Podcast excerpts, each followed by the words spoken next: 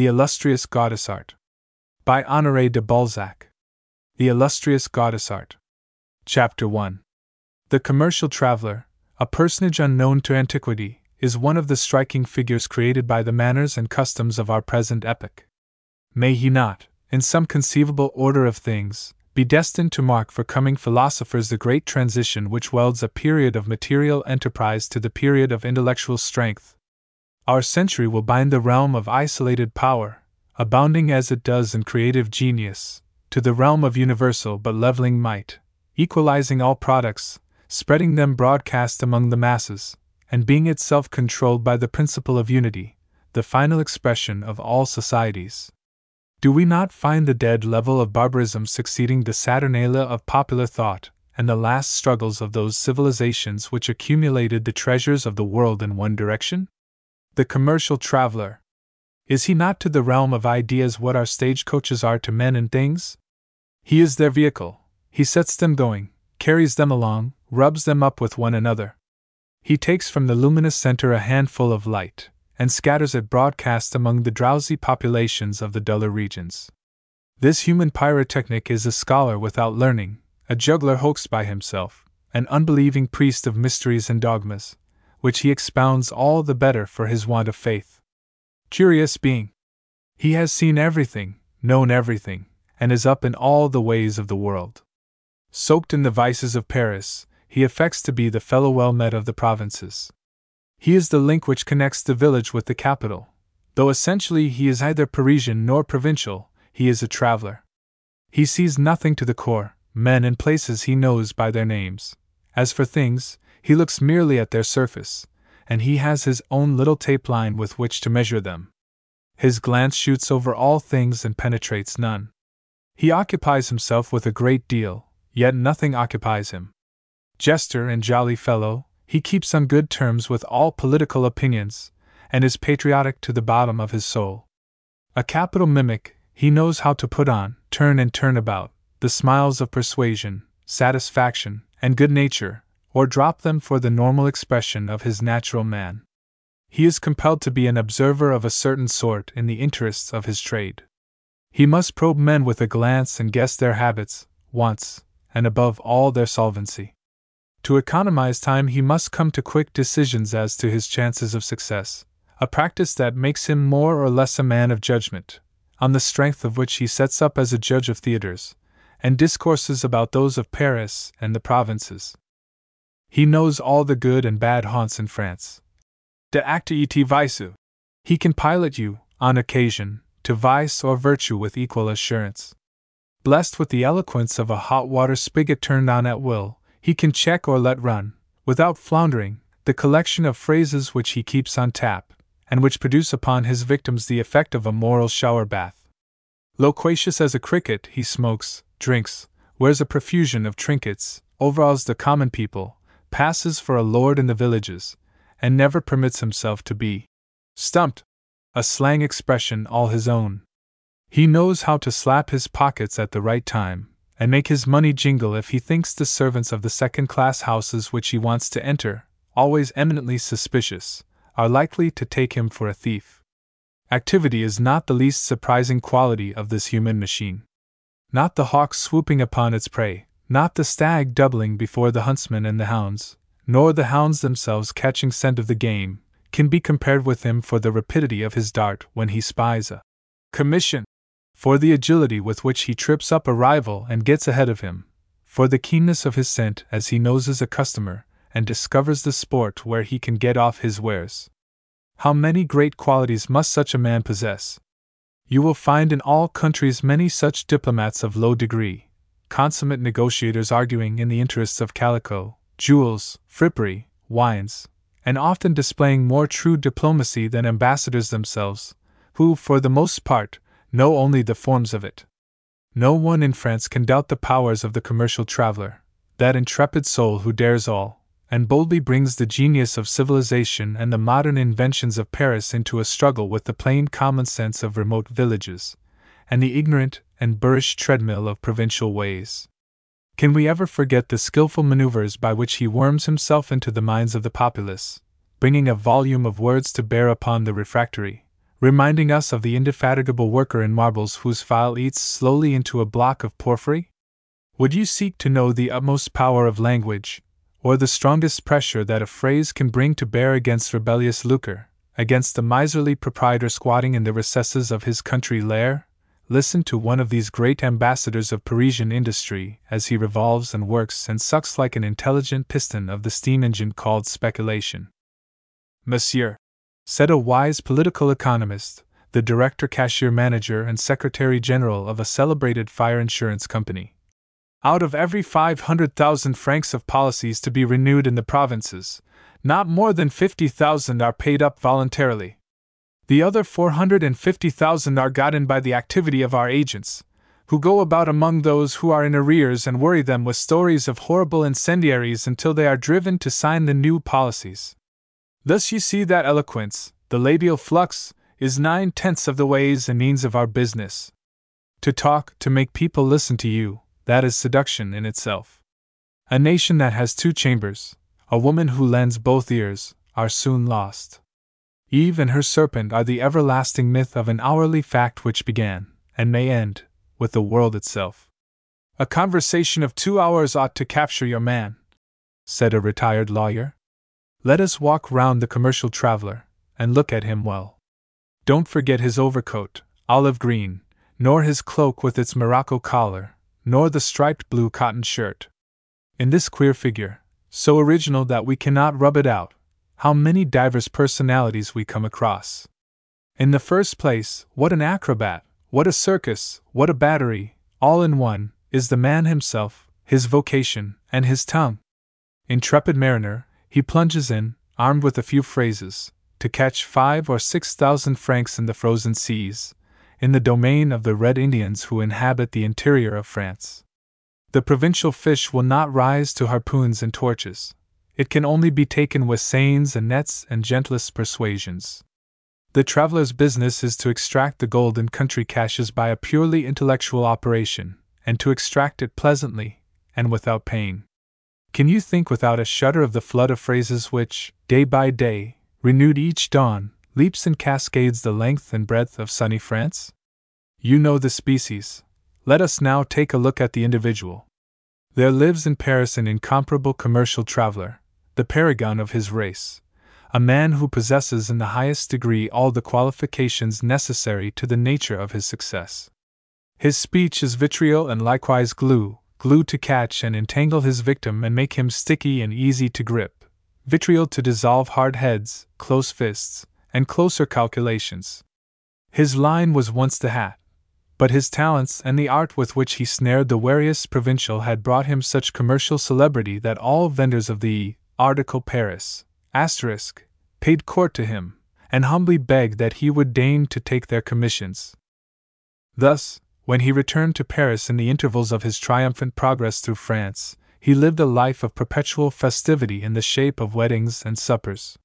When he was in the provinces, the correspondents in the smaller towns made much of him. In Paris, the great houses fêted and caressed him. Welcomed, flattered, and fed wherever he went, it came to pass that to breakfast or to dine alone was a novelty, an event. He lived the life of a sovereign, or, better still, of a journalist.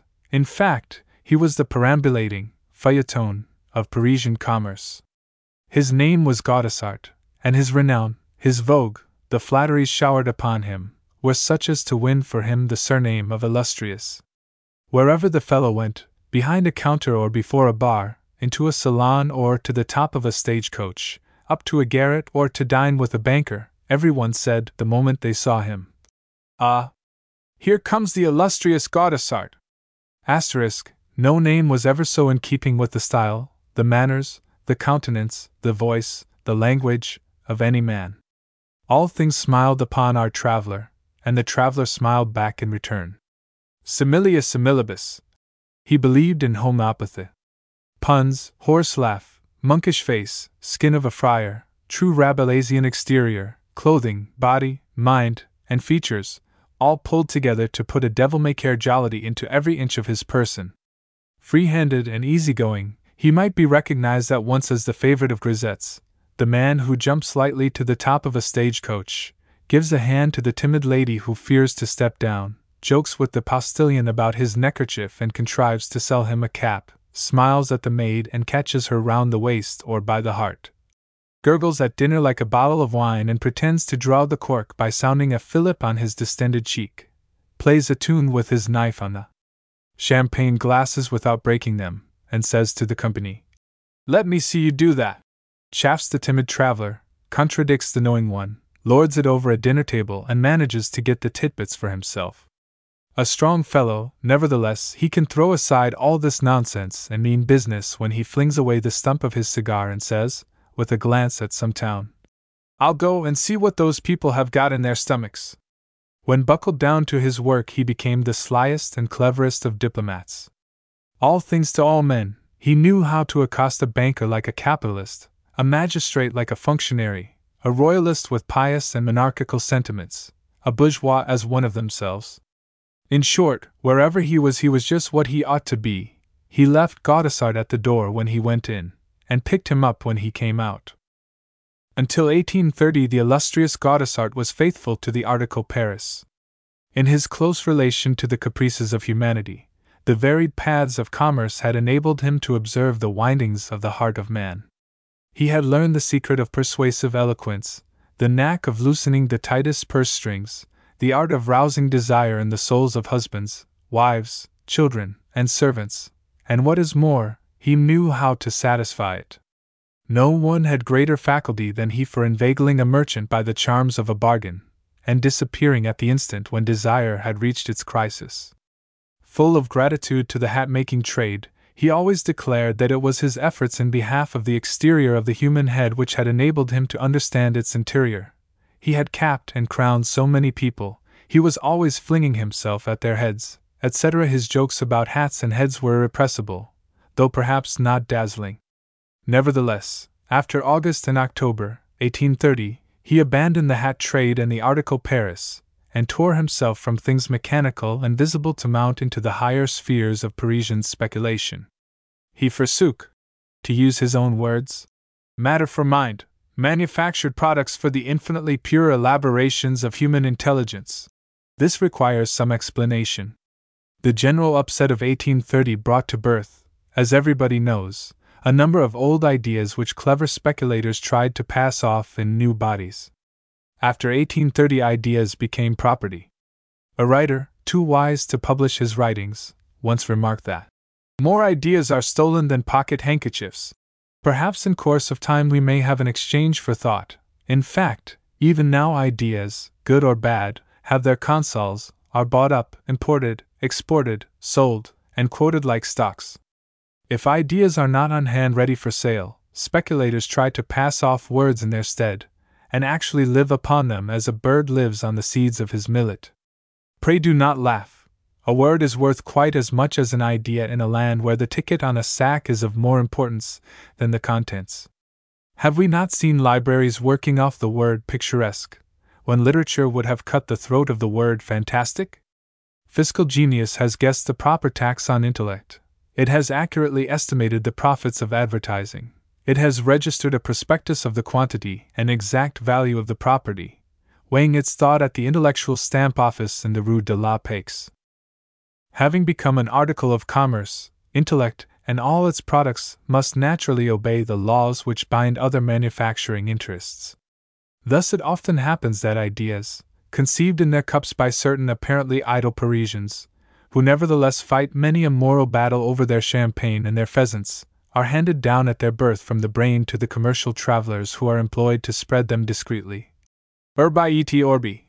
Through Paris and the provinces, seasoned with the fried pork of advertisement and prospectus, by means of which they catch in their rat trap the departmental rodent commonly called subscriber, sometimes stockholder, occasionally corresponding member or patron, but invariably fool.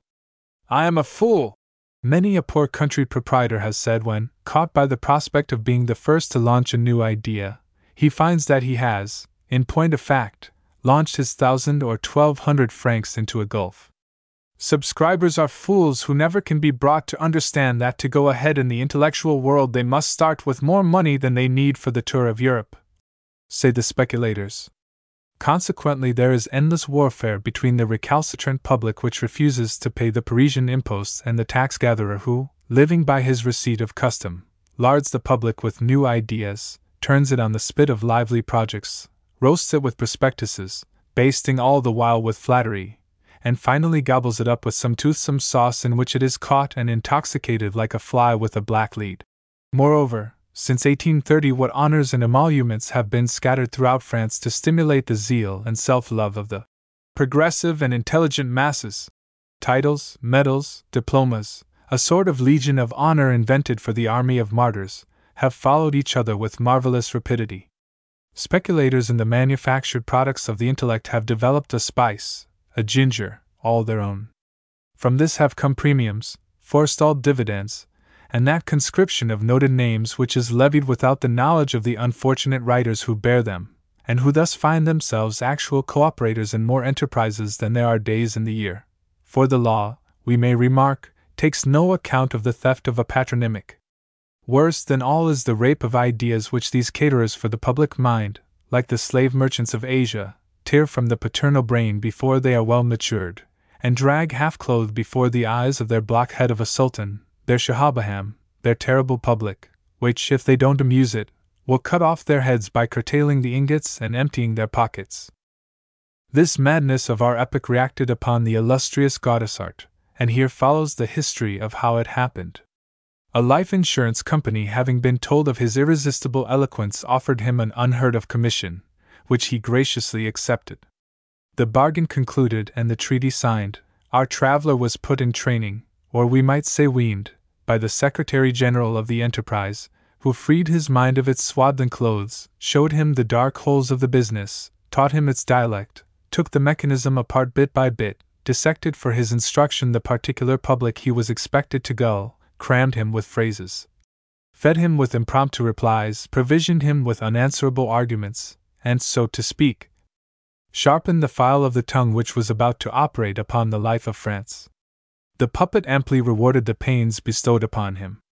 The heads of the company boasted of the illustrious Gaudissart, showed him such attention, and proclaimed the great talents of this perambulating prospectus so loudly in the sphere of exalted banking and commercial diplomacy, that the financial managers of two newspapers, celebrated at that time but since defunct, were seized with the idea of employing him to get subscribers.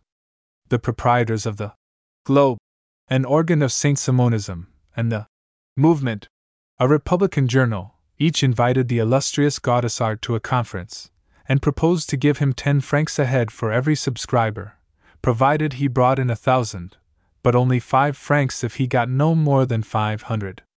The cause of political journalism not interfering with the pre accepted cause of life insurance, the bargain was struck. Although Gaudissart demanded an indemnity from the Saint Simonians for the eight days he was forced to spend in studying the doctrines of their apostle, asserting that a prodigious effort of memory and intellect was necessary to get to the bottom of that article, and to reason upon it suitably. He asked nothing, however, from the Republicans. In the first place, he inclined in Republican ideas, the only ones, according to Gaudissartian philosophy, which could bring about a rational equality. Besides which, he had already dipped into the conspiracies of the French, Carbonari. He had been arrested, and released for want of proof, and finally, as he called the newspaper proprietors to observe, he had lately grown a mustache, and needed only a hat of certain shape and a pair of spurs to represent, with due propriety, the Republic. Chapter 2 For one whole week, this commanding genius went every morning to be Saint Simonized at the office of the Globe, and every afternoon he betook himself to the life insurance company, where he learned the intricacies of financial diplomacy. His aptitude and his memory were prodigious, so that he was able to start on his peregrinations by the 15th of April, the date at which he usually opened the spring campaign. Two large commercial houses, alarmed at the decline of business, implored the ambitious Gaudissart not to desert the article Paris, and seduced him, it was said, with large offers, to take their commissions once more. The king of travelers was amenable to the claims of his old friends, enforced as they were by the enormous premiums offered to him. Listen, my little Jenny, he said in a hackney coach to a pretty florist. All truly great men delight in allowing themselves to be tyrannized over by a feeble being, and Gaudissart had found his tyrant in Jenny. He was bringing her home at eleven o'clock from the gymnase, whither he had taken her, in full dress, to a proscenium box on the first tier. On my return, Jenny, I shall refurnish your room in superior style. That big Matilda, who pesters you with comparisons and her real India shawls imported by the suite of the Russian ambassador, and her silver plate and her Russian prince, who to my mind is nothing but a humbug, won't have a word to say then. I consecrate to the adornment of your room all the children I shall get in the provinces. Well, that's a pretty thing to say, cried the florist. Monster of a man! Do you dare to talk to me of your children? Do you suppose I am going to stand that sort of thing? Oh, what a goose you are, my Jenny! That's only a figure of speech in our business. A fine business, then. Well, but listen, if you talk all the time, you'll always be in the right. I mean to be. Upon my word, you take things easy. You don't let me finish. I have taken under my protection a superlative idea, a journal, a newspaper, written for children. In our profession, when travelers have caught, let us suppose, 10 subscribers to the Children's Journal, they say, I've got 10 children, just as I say when I get 10 subscriptions to a newspaper called The Movement, I've got 10 movements. Now don't you see? That's all right. Are you going into politics? If you do, you'll get into St. Pelagie, and I shall have to trot down there after you. Oh, if one only knew what one puts one's foot into when we love a man, on my word of honor, we would let you alone to take care of yourselves, you men. However, if you are going away tomorrow, we won't talk of disagreeable things, that would be silly. The coach stopped before a pretty house, newly built in the Rue d'Artois, where Gaudissart and Jenny climbed to the fourth story. This was the abode of Mademoiselle Jenny Courand, commonly reported to be privately married to the illustrious Gaudissart, a rumor which that individual did not deny. To maintain her supremacy, Jenny kept him to the performance of innumerable small attentions, and threatened continually to turn him off if he omitted the least of them. She now ordered him to write to her from every town, and render a minute account of all his proceedings. How many children will it take to furnish my chamber? she asked, throwing off her shawl and sitting down by a good fire. I get five sous for each subscriber, Delightful! And is it with five sous that you expect to make me rich? Perhaps you are like the wandering Jew with your pockets full of money. But, Jenny, I shall get a thousand children. Just reflect that children have never had a newspaper to themselves before. But what a fool I am to try to explain matters to you, you can't understand such things. Can't I? Then tell me, tell me, Gaudissart, if I'm such a goose, why do you love me? Just because you are a goose, a sublime goose. Listen, Jenny. See here, I am going to undertake the globe, the movement, the children, the insurance business, and some of my old articles Paris. Instead of earning a miserable 8,000 a year, I'll bring back 20,000 at least from each trip. Unlace me, Gaudissart, and do it right, don't tighten me. Yes, truly, said the traveler complacently. I shall become a shareholder in the newspapers, like Finot, one of my friends, the son of a hatter, who now has 30,000 francs income, and is going to make himself a peer of France. When one thinks of that little Popinot, ah, mon Dieu! I forgot to tell you that Monsieur Popinot was named Minister of Commerce yesterday. Why shouldn't I be ambitious too? Ha! Ha! I could easily pick up the jargon of those fellows who talk in the chamber, and bluster with the rest of them. Now listen to me, Gentlemen, he said, standing behind a chair, the press is neither a tool nor an article of barter. It is, viewed under its political aspects, an institution. We are bound, in virtue of our position as legislators, to consider all things politically, and therefore. Here he stopped to get breath. And therefore we must examine the press and ask ourselves if it is useful or noxious, if it should be encouraged or put down, taxed or free.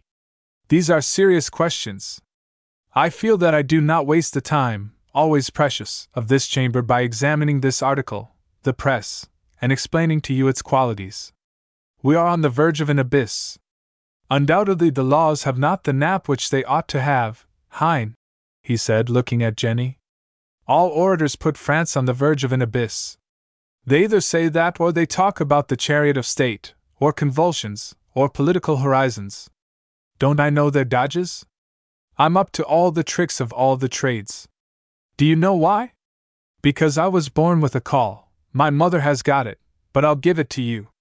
You'll see. I shall soon be in the government. You. Why shouldn't I be the Baron Gaudissart, peer of France? Haven't they twice elected Monsieur Popinot as deputy from the fourth arrondissement? He dines with Louis Philippe. There's Finot, he is going to be, they say, a member of the council. Suppose they send me as ambassador to London? I tell you I nonplus those English. No man ever got the better of Gaudissart, the illustrious Gaudissart, and nobody ever will.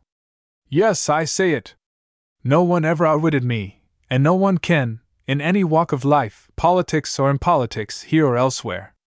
But for the time being, I must give myself wholly to the capitalists, to the globe, the movement, the children, and my article Paris. You will be brought up with a round turn, you and your newspapers. I'll bet you won't get further than Poitiers before the police will nab you. What will you bet? A shawl. Done! If I lose that shawl, I'll go back to the article Paris and the hat business. But as for getting the better of Gaudissart, never! Never! And the illustrious traveler threw himself into position before Jenny, looked at her proudly, one hand in his waistcoat, his head at three quarter profile, an attitude truly Napoleonic. Oh, how funny you are! What have you been eating tonight? Gaudissart was thirty eight years of age, of medium height, stout and fat like men who roll about continually in stagecoaches, with a face as round as a pumpkin, ruddy cheeks, and regular features of the type which sculptors of all lands adopt as a model for statues of abundance, law, force, commerce, and the like. His protuberant stomach swelled forth in the shape of a pear. His legs were small, but active and vigorous. He caught Jenny up in his arms like a baby and kissed her. Hold your tongue, young woman, he said. What do you know about Saint Simonism, antagonism, Fourierism, criticism, heroic enterprise, or woman's freedom? I'll tell you what they are ten francs for each subscription, Madame Gaudissart. On my word of honor, you are going crazy, Gaudissart. More and more crazy about you, he replied, flinging his hat upon the sofa. The next morning, Gaudissart, having breakfasted gloriously with Jenny, departed on horseback to work up the chief towns of the district to which he was assigned by the various enterprises in whose interests he was now about to exercise his great talents. After spending forty five days in beating up the country between Paris and Blois, he remained two weeks at the latter place to write up his correspondence and make short visits to the various market towns of the department. The night before he left Blois for Tours, he indited a letter to Mademoiselle Jenny Courand. As the conciseness and charm of this epistle cannot be equaled by any narration of ours, and as, moreover, it proves the legitimacy of the tie which united these two individuals, we produce it here. Chapter 3 Five days later, Gaudissart started from the Hotel de Faisans, at which he had put up in Tours, and went to Vouvray, a rich and populous district where the public mind seemed to him susceptible of cultivation. Mounted upon his horse, he trotted along the embankment thinking no more of his phrases than an actor thinks of his part which he has played for a hundred times. It was thus that the illustrious Gaudissart went his cheerful way, admiring the landscape, and little dreaming that in the happy valleys of Vouvray his commercial infallibility was about to perish. Here a few remarks upon the public mind of Touraine are essential to our story. The subtle, satirical, epigrammatic tale telling spirit stamped on every page of Rabelais is the faithful expression of the Thuringian mind, a mind polished and refined as it should be in a land where the kings of France long held their court, ardent, artistic, poetic, voluptuous, yet whose first impulses subside quickly. The softness of the atmosphere, the beauty of the climate, a certain ease of life and joviality of manners, smother before long the sentiment of art, narrow the widest heart, and enervate the strongest will. Transplant the Thuringian, and his fine qualities develop and lead to great results, as we may see in many spheres of action. Look at Rabelais and Semblançay, Plantin the printer and Descartes, Boucicaut, the Napoleon of his day, and Pinaigrier, who painted most of the colored glass in our cathedrals, also Verville and Courier. But the Thuringian, distinguished though he may be in other regions, sits in his own home like an Indian on his mat or a Turk on his divan. He employs his wit in laughing at his neighbor, and in making merry all his days, and when at last he reaches the end of his life, he is still a happy man. Touraine is like the Abbey of Theleme, so vaunted in the history of Gargantua.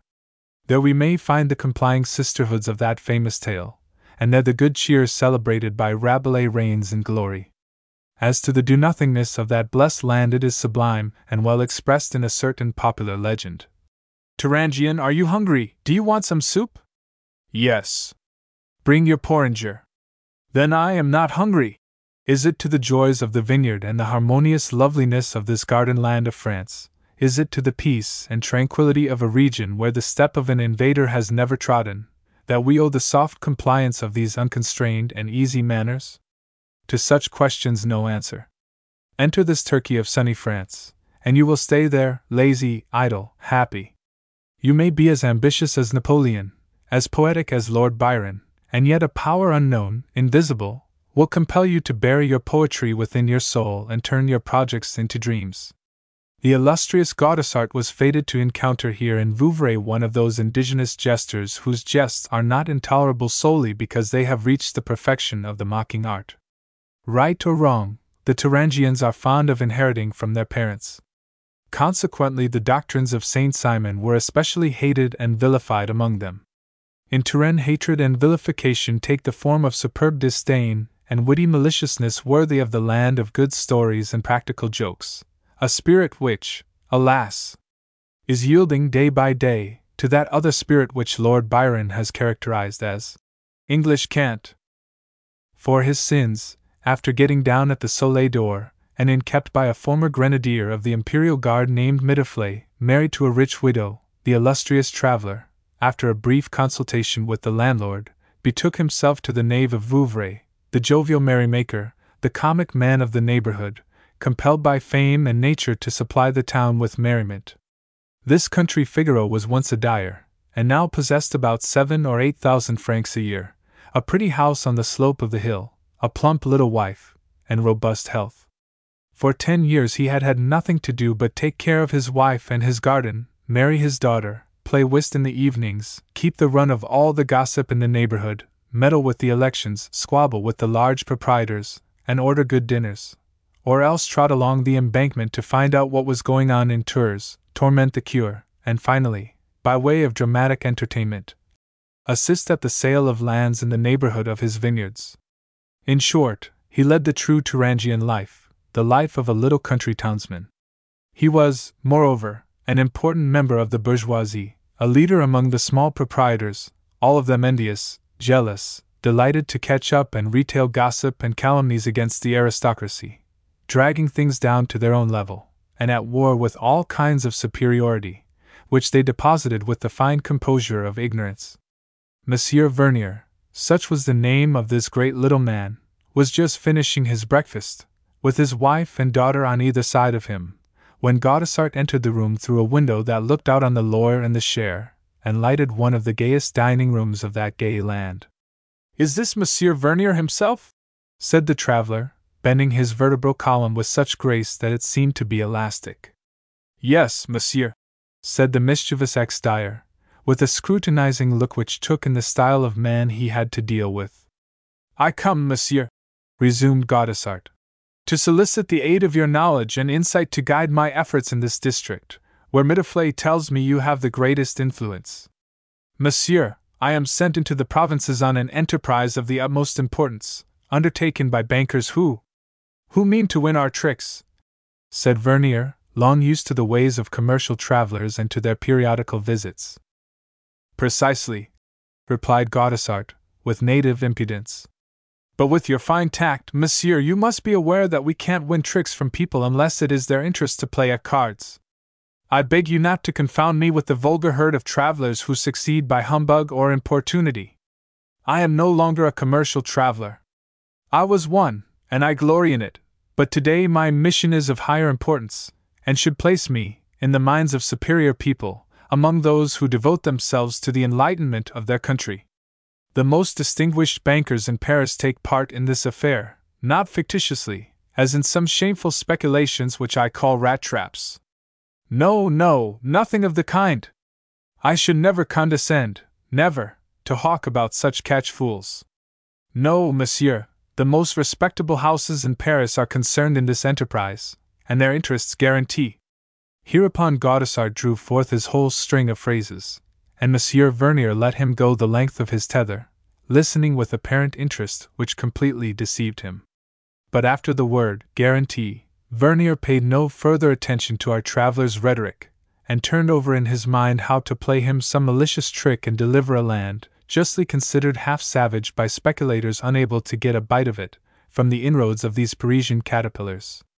At the head of an enchanting valley, called the Valley Coquette because of its windings and the curves which return upon each other at every step, and seem more and more lovely as we advance, whether we ascend or descend them, there lived, in a little house surrounded by vineyards, a half insane man named Margaritis.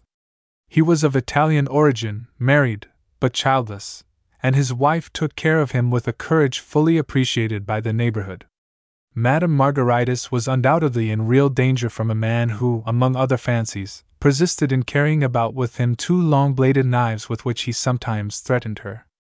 Who has not seen the wonderful self devotion shown by provincials who consecrate their lives to the care of sufferers, possibly because of the disgrace heaped upon a bourgeoise if she allows her husband or children to be taken to a public hospital? Moreover, who does not know the repugnance which these people feel to the payment of the two or three thousand francs required at Charenton or in the private lunatic asylums. If any one had spoken to Madame Margaritis of Doctors Dubuisson, Esquirol, Blanche, and others, she would have preferred, with noble indignation, to keep her thousands and take care of the good man at home. As the incomprehensible whims of this lunatic are connected with the current of our story, we are compelled to exhibit the most striking of them. Margaritis went out as soon as it rained, and walked about bareheaded in his vineyard. At home, he made incessant inquiries for newspapers. To satisfy him, his wife and the maid servant used to give him an old journal called the Lawyer. And for seven years he had never yet perceived that he was reading the same number over and over again. Perhaps a doctor would have observed with interest the connection that evidently existed between the recurring and spasmodic demands for the newspaper and the atmospheric variations of the weather.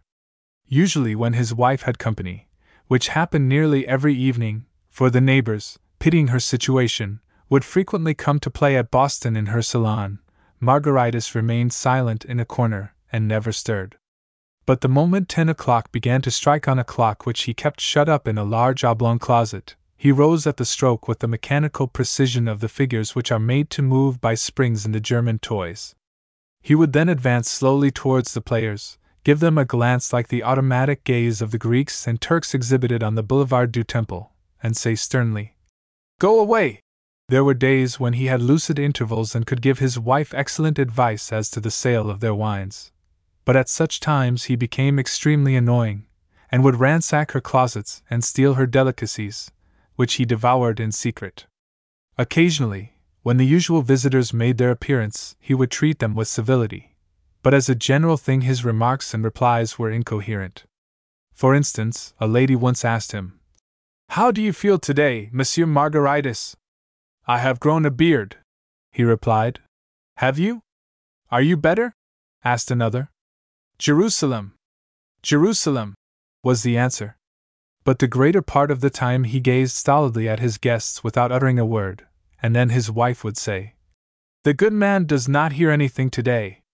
On two or three occasions in the course of five years, and usually about the time of the equinox, this remark had driven him to frenzy. He flourished his knives and shouted, That joke dishonors me! As for his daily life, he ate, drank, and walked about like other men in sound health and so it happened that he was treated with about the same respect and attention that we give to a heavy piece of furniture. Among his many absurdities was one of which no man had as yet discovered the object, although by long practice the wise heads of the community had learned to unravel the meaning of most of his vagaries. He insisted on keeping a sack of flour and two puncheons of wine in the cellar of his house, and he would allow no one to lay hands on them. But then the month of June came round, he grew uneasy with the restless anxiety of a man man about the sale of the sack and the puncheons. Madame Margaritis could nearly always persuade him that the wine had been sold at an enormous price, which she paid over to him, and which he hid so cautiously that neither his wife nor the servant who watched him had ever been able to discover its hiding place. The evening before Gaudissart reached Vouvray, Madame Margaritis had had more difficulty than usual in deceiving her husband, whose mind happened to be uncommonly lucid. I really don't know how I shall get through tomorrow, she had said to Madame Vernier. Would you believe it, the good man insists on watching his two casks of wine. He has worried me so this whole day that I had to show him two full puncheons. Our neighbor, Pierre Champlain, fortunately had two which he had not sold. I asked him to kindly let me have them rolled into our cellar, and oh dear! Now that the good man has seen them, he insists on bottling them off himself.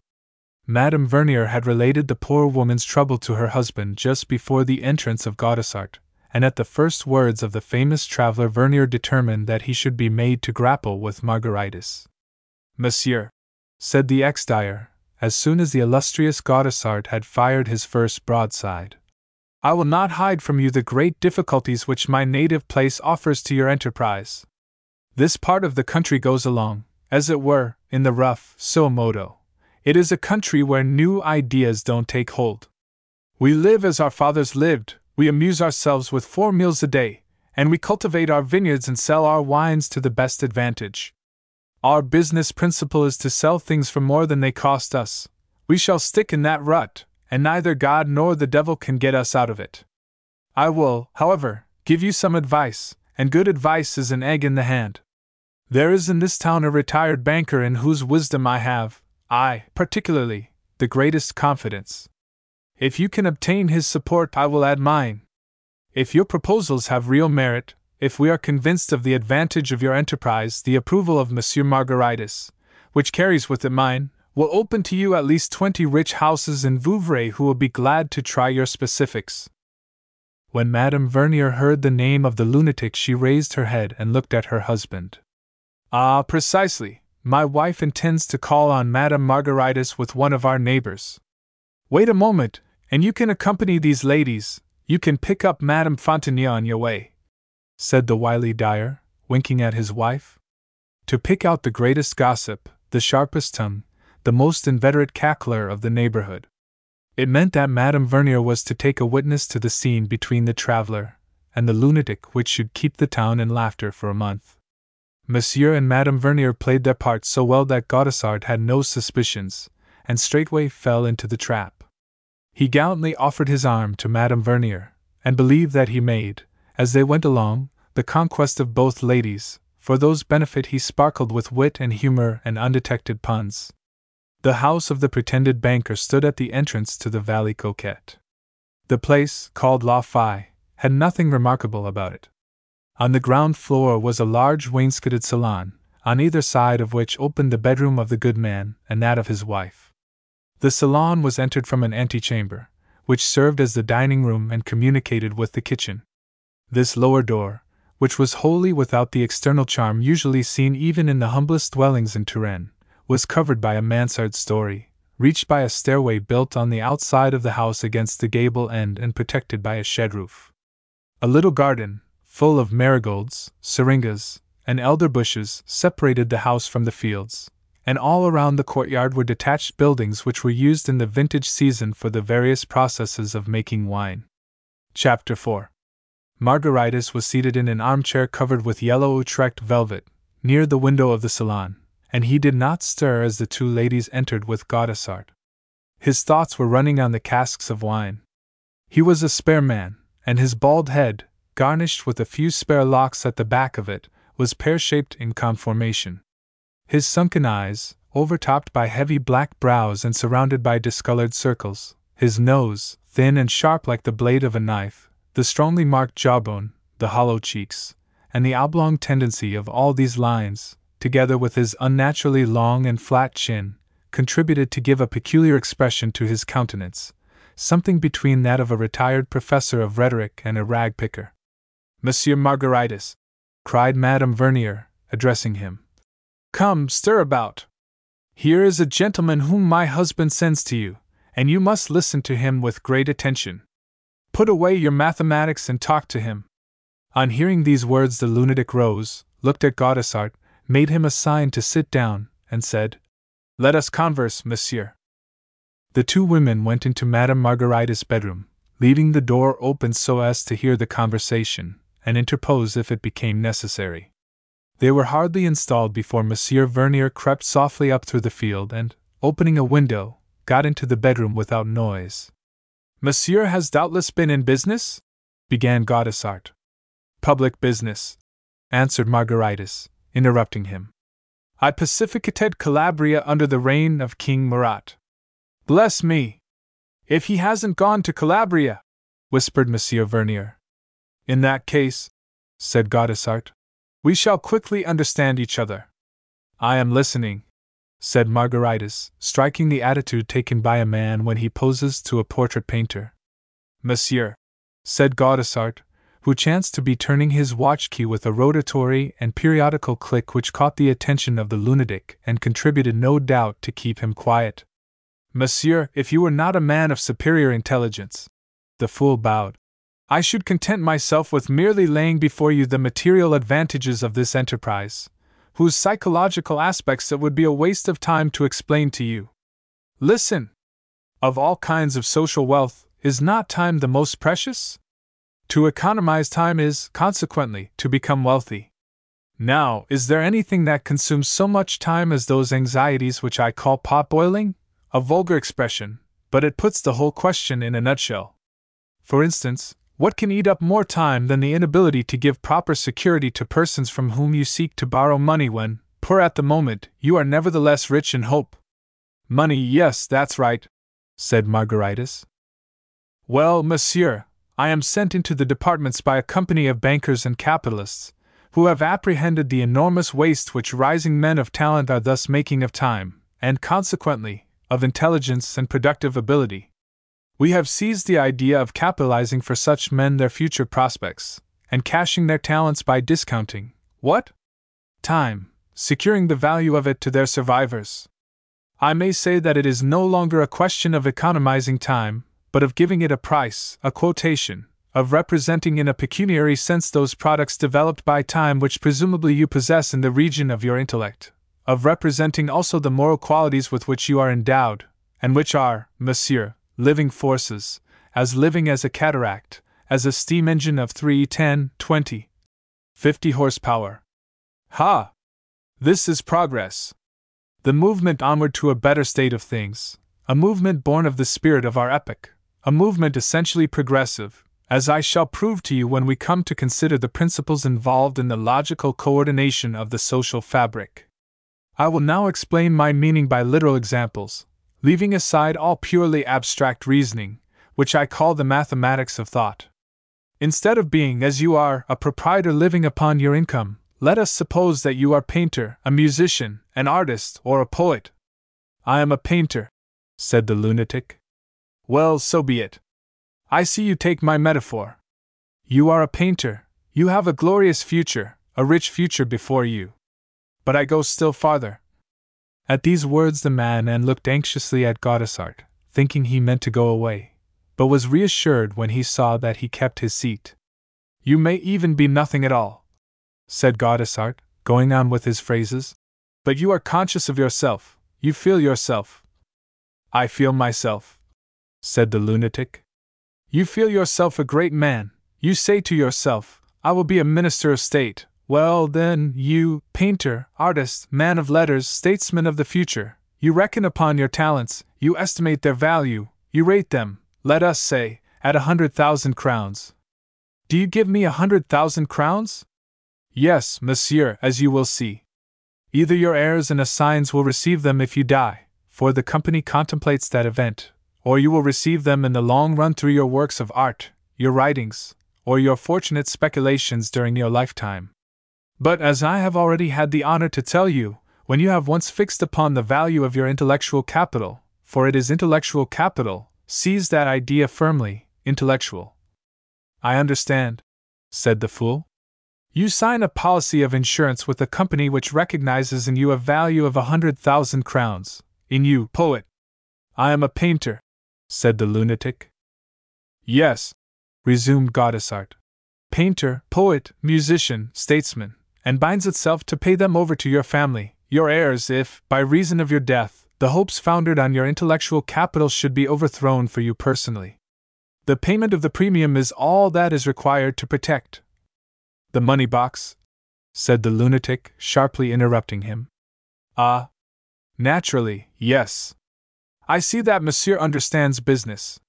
Yes, said the madman. I established the territorial bank in the Rue de Fosses Montmartre at Paris in 1798. 4. Resumed Gaudissart, going back to his premium.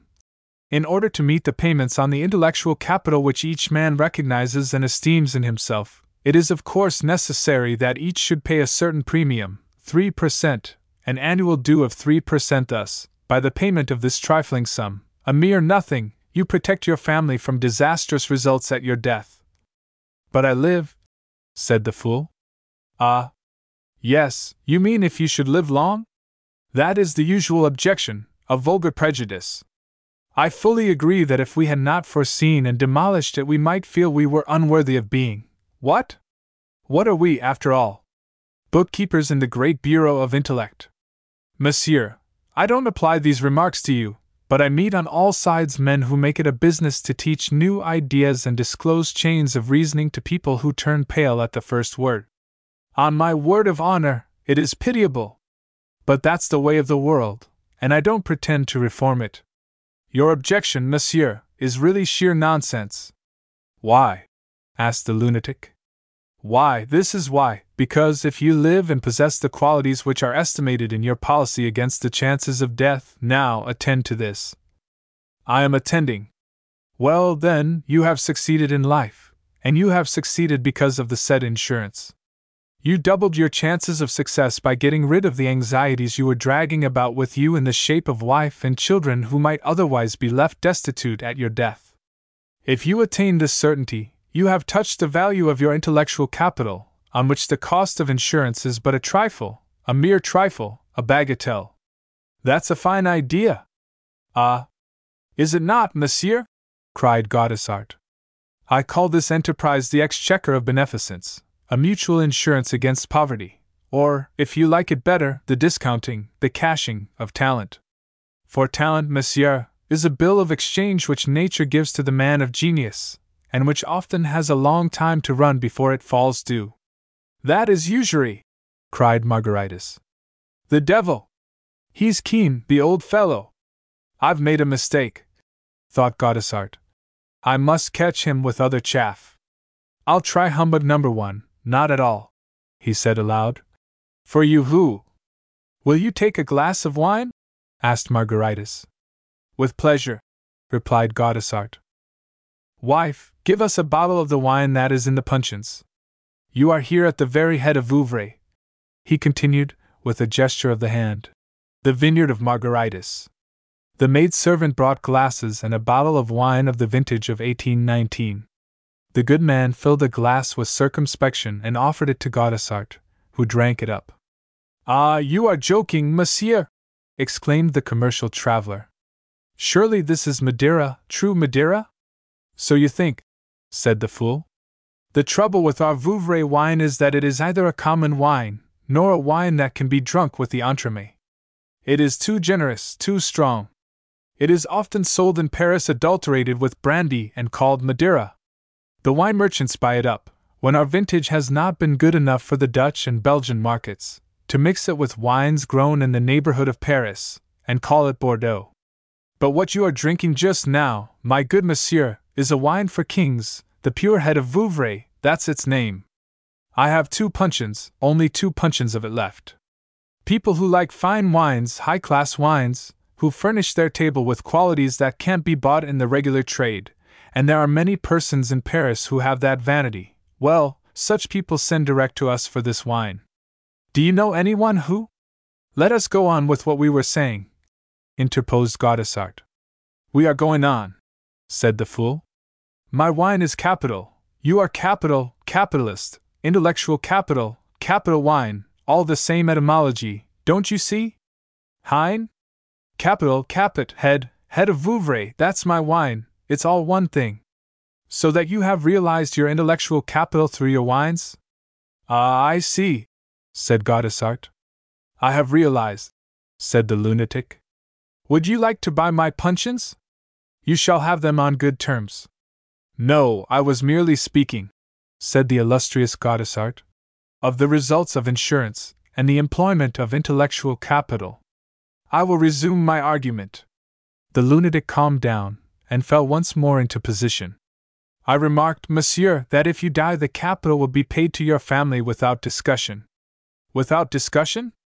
Yes, unless there were suicide. That's quibbling. No, monsieur, you are aware that suicide is one of those acts which are easy to prove. In France? said the fool. But. But in other countries? said Gaudissart. Well, monsieur, to cut short discussion on this point, I will say, once for all, that death in foreign countries or on the field of battle is outside of our. Then what are you insuring? Nothing at all, cried Margaritis. My bank, my territorial bank, rested upon. Nothing at all? exclaimed Gaudissart, interrupting the good man. Nothing at all? What do you call sickness, and afflictions, and poverty, and passions? Don't go off on exceptional points. No, no! No points, said the lunatic. Now, what's the result of all this? cried Gaudissart. To you, a banker, I can sum up the profits in a few words. Listen. A man lives, he has a future, he appears well, he lives, let us say, by his art, he wants money, he tries to get it, he fails. Civilization withholds cash from this man whose thought could master civilization, and ought to master it, and will master it some day with a brush, a chisel, with words, ideas, theories, systems. Civilization is atrocious. It denies bread to the men who give it luxury. It starves them on sneers and curses, the beggarly rascal. My words may be strong, but I shall not retract them. Well, this great but neglected man comes to us. We recognize his greatness. We salute him with respect. We listen to him. He says to us, Gentlemen, my life and talents are worth so much. On my productions, I will pay you such or such percentage. Very good. What do we do? Instantly, without reserve or hesitation, we admit him to the great festivals of civilization as an honored guest. You need wine for that, interposed the madman. As an honored guest. He signs the insurance policy. He takes our bits of paper, scraps, rags, miserable rags, which, nevertheless, have more power in the world than his unaided genius. Then, if he wants money, every one will lend it to him on those rags. At the bourse, among bankers, wherever he goes, even at the usurers, he will find money because he can give security. Well, monsieur, is not that a great gulf to bridge over in our social system? But that is only one aspect of our work. We insure debtors by another scheme of policies and premiums. We offer annuities at rates graduated according to ages, on a sliding scale infinitely more advantageous than what are called tontines, which are based on tables of mortality that are notoriously false. Our company deals with large masses of men, consequently, the annuitants are secure from those distressing fears which sadden old age, too sad already, fears which pursue those who receive annuities from private sources. You see, monsieur, that we have estimated life under all its aspects. Sucked it at both ends, said the lunatic. Take another glass of wine. You've earned it. You must line your inside with velvet if you are going to pump at it like that every day. Monsieur, the wine of Vouvray, if well kept, is downright velvet. Now, what do you think of it all? said Gaudissart, emptying his glass. It is very fine, very new, very useful, but I like the discounts I get at my territorial bank, Rue de Fosses Montmartre. You are quite right, monsieur, answered Gaudissart. But that sort of thing is taken and retaken, made and remade, every day. You have also hypothecating banks which lend upon landed property and redeem it on a large scale. But that is a narrow idea compared to our system of consolidating hopes, consolidating hopes. Coagulating, so to speak, the aspirations born in every soul, and ensuring the realization of our dreams. It needed our epoch, monsieur, the epoch of transition, transition and progress, Yes, progress, muttered the lunatic, with his glass at his lips. I like progress. That is what I've told them many times. The Times! cried Gaudissart, who did not catch the whole sentence. The Times is a bad newspaper. If you read that, I am sorry for you. The newspaper! cried Margaritis. Of course. Wife! Wife! Where is the newspaper? he cried, going towards the next room. If you are interested in newspapers, said Gaudissart, changing his attack, we are sure to understand each other. Yes, but before we say anything about that, tell me what you think of this wine. Delicious! Then let us finish the bottle. The lunatic poured out a thimbleful for himself and filled Gaudissart's glass. Well, monsieur, I have two puncheons left of the same wine. If you find it good, we can come to terms. Exactly, said Gaudissart. The fathers of the Saint Simonian faith have authorized me to send them all the commodities I. But allow me to tell you about their noble newspaper. You, who have understood the whole question of insurance so thoroughly, and who are willing to assist my work in this district. Yes, said Margaritis. If. If I take your wine, I understand perfectly. Your wine is very good, monsieur. It puts the stomach in a glow. They make champagne out of it, there is a man from Paris who comes here and makes it in Tours. I have no doubt of it, monsieur. The globe, of which we were speaking. Yes, I've gone over it, said Margaritis. I was sure of it, exclaimed Gaudissart. Monsieur, you have a fine frontal development, a pate, excuse the word, which our gentlemen call horsehead. There's a horse element in the head of every great man. Genius will make itself known, but sometimes it happens that great men, in spite of their gifts, remain obscure. Such was very nearly the case with Saint Simon, also with Monsieur Vico, a strong man just beginning to shoot up. I am proud of Vico. Now, here we enter upon the new theory and formula of humanity. Attention, if you please. Attention, said the fool, falling into position. Man's spoliation of man, by which I mean bodies of men living upon the labor of other men, ought to have ceased with the coming of Christ. I say Christ, who was sent to proclaim the equality of man in the sight of God. But what is the fact? Equality up to our day has been an ignis fatuus, a chimera.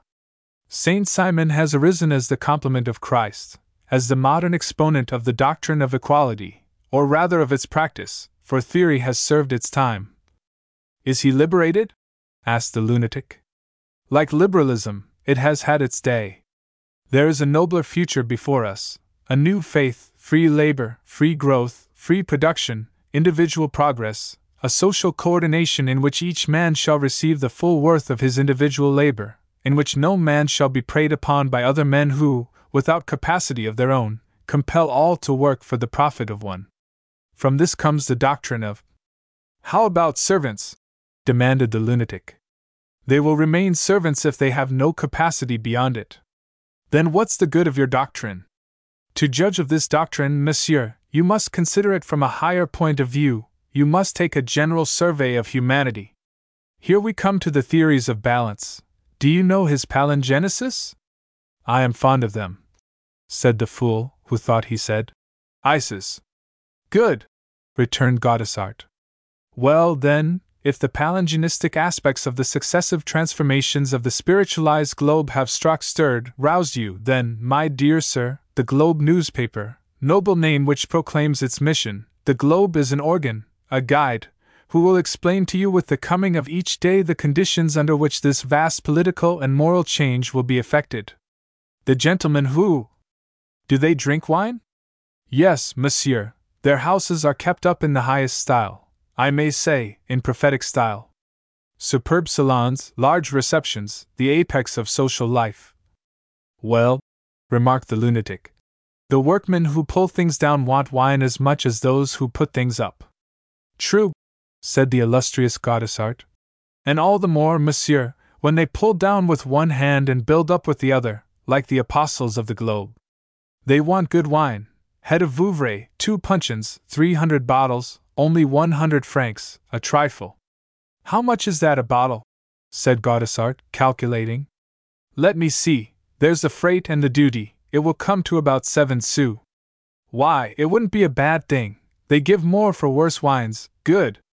I've got him, thought Gaudissart. He wants to sell me wine which I want. I'll master him. Well, monsieur, he continued, those who argue usually come to an agreement. Let us be frank with each other. You have great influence in this district. I should think so, said the madman. I am the head of Vouvray. Well, I see that you thoroughly comprehend the insurance of intellectual capital. Thoroughly. And that you have measured the full importance of the globe. Twice, on foot. Gaudissart was listening to himself, and not to the replies of his hearer. Therefore, in view of your circumstances and of your age, I quite understand that you have no need of insurance for yourself. But, monsieur, you might induce others to insure, either because of their inherent qualities which need development, or for the protection of their families against a precarious future. Now, if you will subscribe to the Globe, and give me your personal assistance in this district on behalf of insurance, especially life annuity, for the provinces are much attached to annuities, well, if you will do this, then we can come to an understanding about the wine. Will you take the Globe? I stand on the Globe. Will you advance its interests in this district? I advance. And? And? And I, but you do subscribe, don't you, to the Globe? The Globe, good thing for life, said the lunatic. For life, monsieur, ah, I see.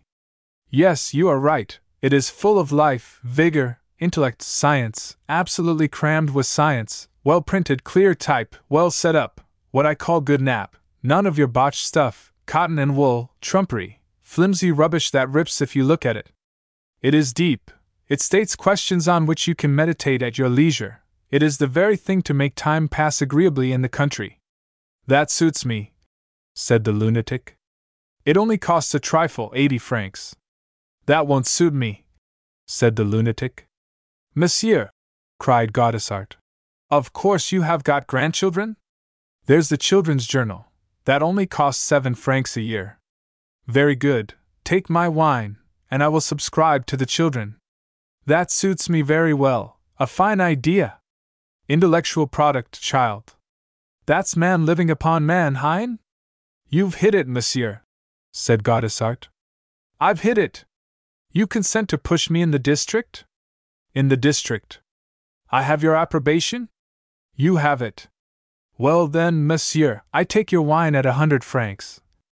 No, no! Hundred and ten. Monsieur, a hundred and ten for the company, but a hundred to me. I enable you to make a sale, you owe me a commission. Charge him a hundred and twenty. Send vingt. Sans vin. Without wine. Capital pun that! No puncheons. About that wine. Better and better. Why, you are a wit. Yes, I'm that, said the fool. Come out and see my vineyards. Willingly, the wine is getting into my head, said the illustrious Gaudissart, following Monsieur Margaritis, who marched him from row to row and hillock to hillock among the vines. The three ladies and Monsieur Vernier, left to themselves, went off into fits of laughter as they watched the traveler and the lunatic discussing, gesticulating, stopping short, resuming their walk, and talking vehemently. I wish the good man hadn't carried him off, said Vernier. Finally, the pair returned, walking with the eager step of men who were in haste to finish up a matter of business. He has got the better of the Parisian, damn him! cried Vernier. And so it was. To the huge delight of the lunatic, our illustrious Gaudissart sat down at a card table and wrote an order for the delivery of the two casks of wine. Margaritis, having carefully read it over, counted out seven francs for his subscription to the Children's Journal, and gave them to the traveler. Adieu until tomorrow, monsieur, said Gaudissart, twisting his watch key. I shall have the honor to call for you tomorrow. Meantime, send the wine at once to Paris to the address I have given you, and the price will be remitted immediately. Gaudissart, however, was a Norman, and he had no idea of making any agreement which was not reciprocal. He therefore required his promised supporter to sign a bond, which the lunatic carefully read over, to deliver two puncheons of the wine called Head of Vouvray, Vineyard of Margaritis. This done, the illustrious Gaudissart departed in high feather, humming, as he skipped along. Chapter 5 The illustrious Gaudissart returned to the Soleil d'Or, where he naturally conversed with the landlord while waiting for dinner. Mitouflet was an old soldier, guilelessly crafty, like the peasantry of the Loire. He never laughed at a jest, but took it with the gravity of a man accustomed to the roar of cannon and to make his own jokes under arms.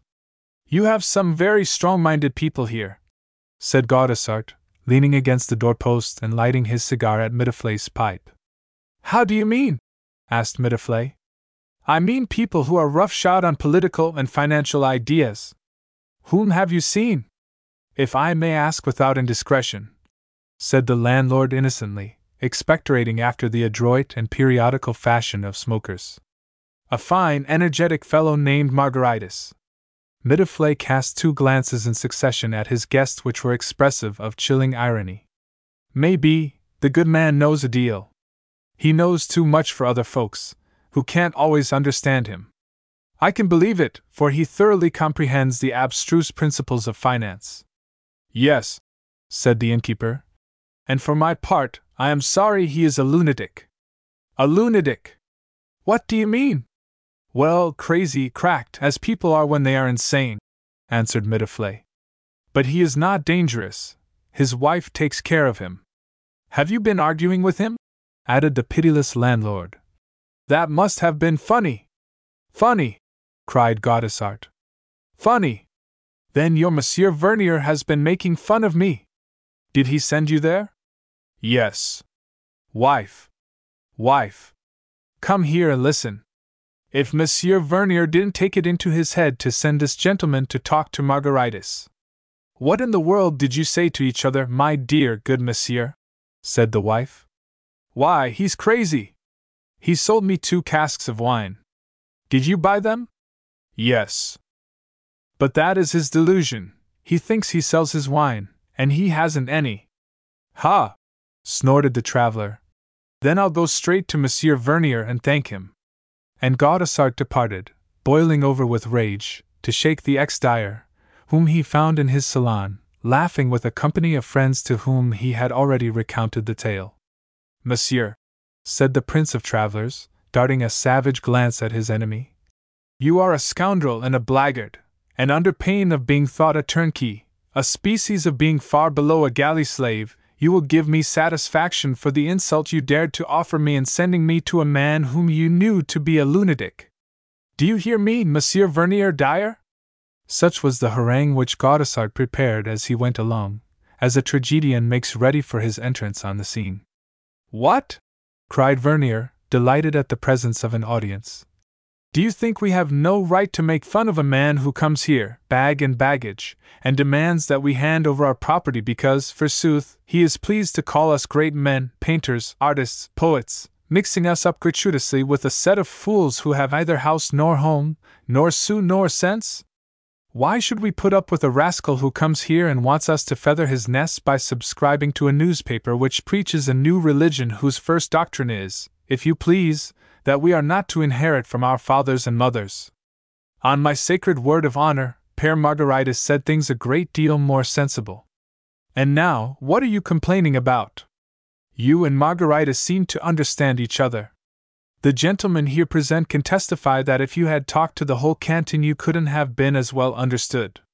That's all very well for you to say, but I have been insulted, monsieur, and I demand satisfaction. Very good, monsieur.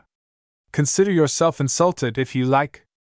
I shall not give you satisfaction, because there is neither rhyme nor reason nor satisfaction to be found in the whole business. What an absurd fool he is, to be sure! At these words, Gaudissart flew at the dyer to give him a slap on the face. But the listening crowd rushed between them, so that the illustrious traveler only contrived to knock off the wig of his enemy, which fell on the head of Mademoiselle Clara Vernier. If you are not satisfied, monsieur, he said, I shall be at the Soleil d'Or until tomorrow morning, and you will find me ready to show you what it means to give satisfaction. I fought in July, monsieur. And you shall fight in Vouvray, answered the dyer. And what is more, you shall stay here longer than you imagine. Gaudissart marched off, turning over in his mind this prophetic remark, which seemed to him full of sinister portent. For the first time in his life, the Prince of Travelers did not dine jovially. The whole town of Vouvray was put in a ferment about the affair between Monsieur Vernier and the apostle of Saint Simonism. Never before had the tragic event of a duel been so much as heard of in that benign and happy valley.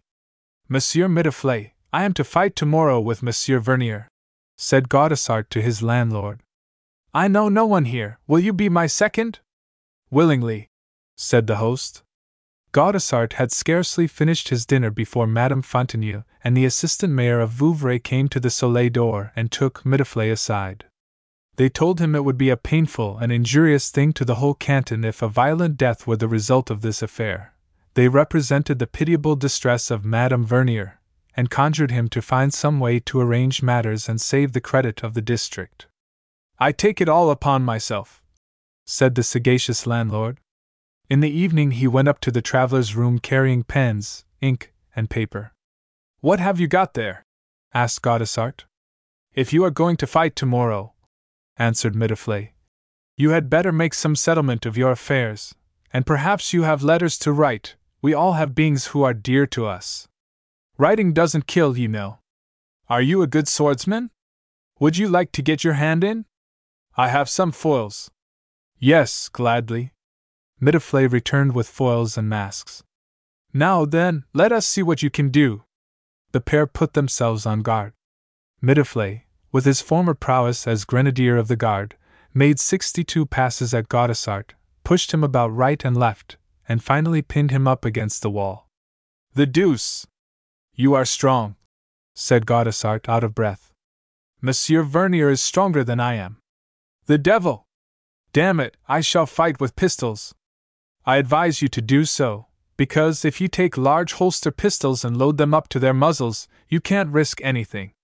They are sure to fire wide of the mark, and both parties can retire from the field with honor. Let me manage all that.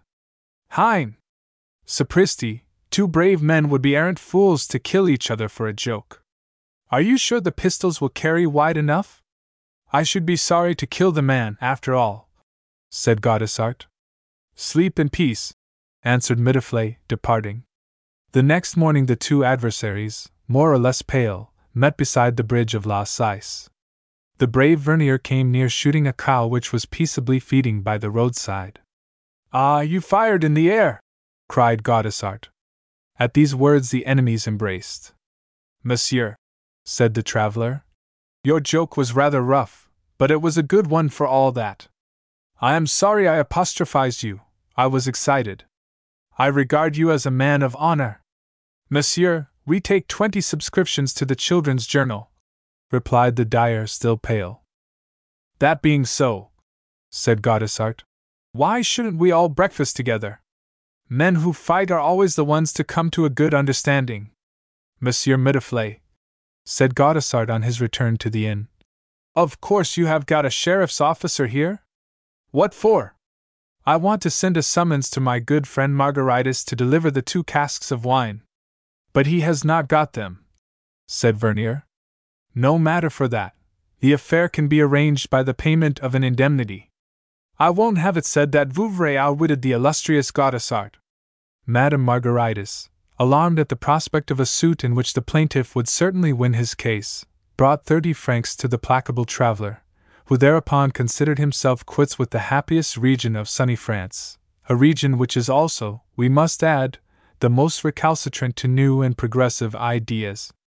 On returning from his trip through the southern departments, the illustrious Gaudissart occupied the coupe of a diligence, where he met a young man to whom, as they journeyed between Angoulême and Paris, he deigned to explain the enigmas of life, taking him, apparently, for an infant. As they passed Vouvray, the young man exclaimed, what a fine sight! Yes, monsieur, said Gaudissart, but not habitable on account of the people. You get into duels every day. Why, it is not three months since I fought one just there, pointing to the bridge of La Cise, with a damned dyer, but I made an end of him, he bit the dust. Addendum. The following personages appear in other stories of the human comedy. The illustrious Gaudissart. By Honoré de Balzac. The Illustrious Gaudissart. Chapter 1 The Commercial Traveler, a personage unknown to antiquity, is one of the striking figures created by the manners and customs of our present epoch. May he not, in some conceivable order of things, be destined to mark for coming philosophers the great transition which welds a period of material enterprise to the period of intellectual strength. Our century will bind the realm of isolated power, abounding as it does in creative genius, to the realm of universal but leveling might, equalizing all products, spreading them broadcast among the masses, and being itself controlled by the principle of unity, the final expression of all societies. Do we not find the dead level of barbarism succeeding the Saturnalia of popular thought, and the last struggles of those civilizations which accumulated the treasures of the world in one direction? The commercial traveler. Is he not to the realm of ideas what our stagecoaches are to men and things? He is their vehicle, he sets them going, carries them along, rubs them up with one another. He takes from the luminous center a handful of light, and scatters it broadcast among the drowsy populations of the duller regions. This human pyrotechnic is a scholar without learning, a juggler hoaxed by himself, an unbelieving priest of mysteries and dogmas, which he expounds all the better for his want of faith. Curious being! He has seen everything, known everything, and is up in all the ways of the world. Soaked in the vices of Paris, he affects to be the fellow well met of the provinces. He is the link which connects the village with the capital. Though essentially he is either Parisian nor provincial, he is a traveler. He sees nothing to the core, men and places he knows by their names. As for things, he looks merely at their surface, and he has his own little tape line with which to measure them. His glance shoots over all things and penetrates none. He occupies himself with a great deal, yet nothing occupies him. Jester and jolly fellow, he keeps on good terms with all political opinions, and is patriotic to the bottom of his soul. A capital mimic, he knows how to put on, turn and turn about, the smiles of persuasion, satisfaction, and good nature, or drop them for the normal expression of his natural man. He is compelled to be an observer of a certain sort in the interests of his trade. He must probe men with a glance and guess their habits, wants, and above all their solvency. To economize time, he must come to quick decisions as to his chances of success, a practice that makes him more or less a man of judgment, on the strength of which he sets up as a judge of theaters, and discourses about those of Paris and the provinces. He knows all the good and bad haunts in France. De acte et visu. He can pilot you, on occasion, to vice or virtue with equal assurance. Blessed with the eloquence of a hot water spigot turned on at will, he can check or let run, without floundering, the collection of phrases which he keeps on tap, and which produce upon his victims the effect of a moral shower bath. Loquacious as a cricket, he smokes, drinks, wears a profusion of trinkets, overawes the common people, passes for a lord in the villages, and never permits himself to be stumped, a slang expression all his own. He knows how to slap his pockets at the right time, and make his money jingle if he thinks the servants of the second class houses which he wants to enter, always eminently suspicious, are likely to take him for a thief. Activity is not the least surprising quality of this human machine.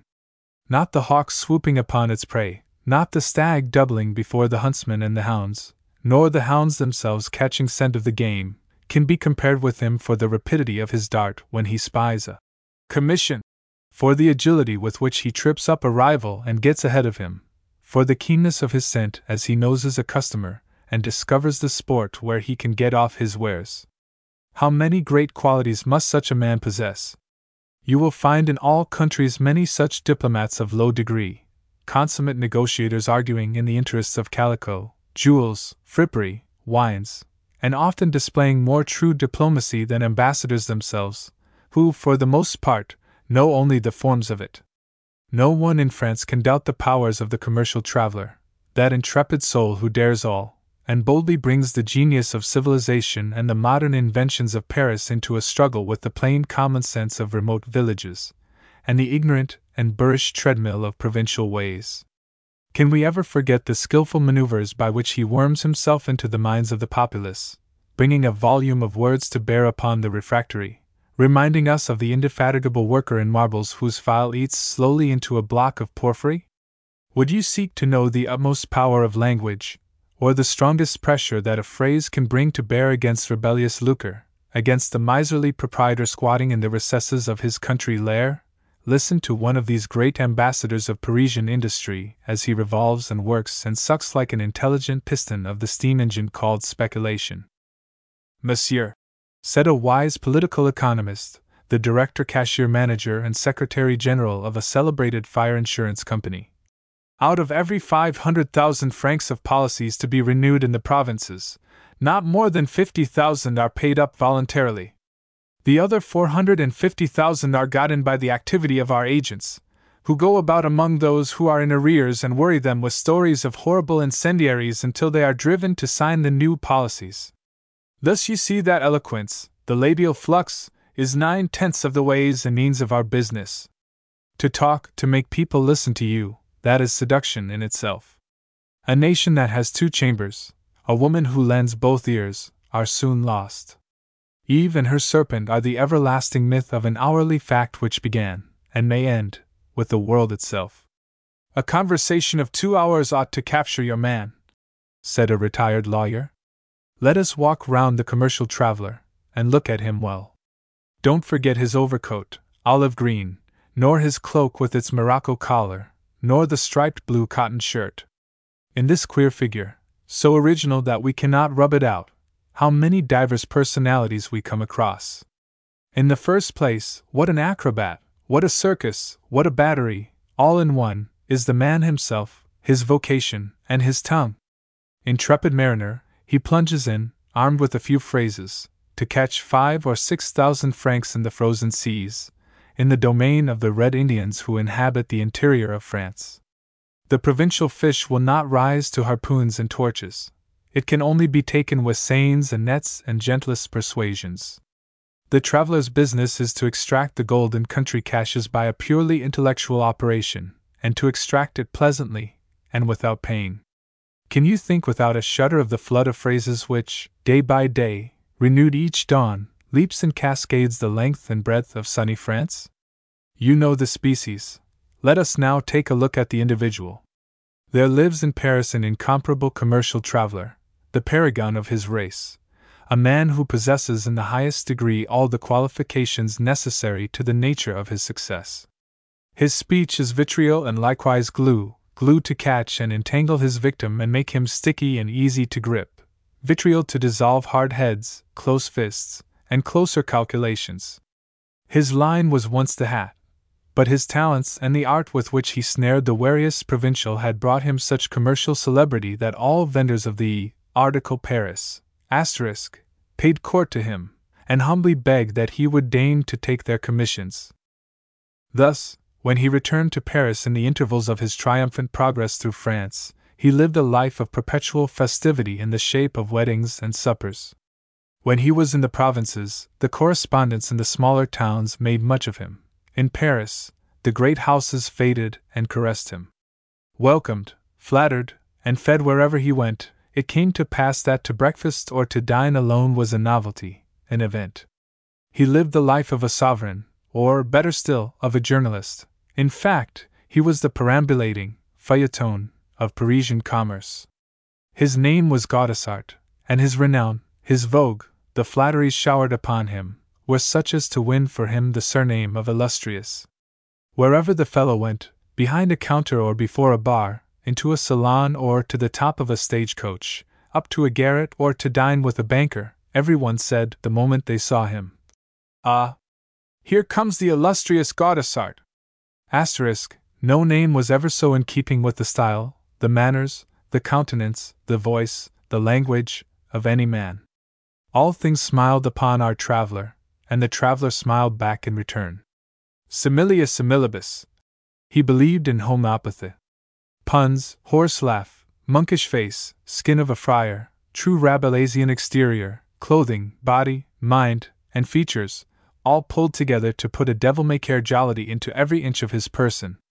Free handed and easy-going, he might be recognized at once as the favorite of grisettes, the man who jumps lightly to the top of a stagecoach, gives a hand to the timid lady who fears to step down, jokes with the postilion about his neckerchief and contrives to sell him a cap, smiles at the maid and catches her round the waist or by the heart.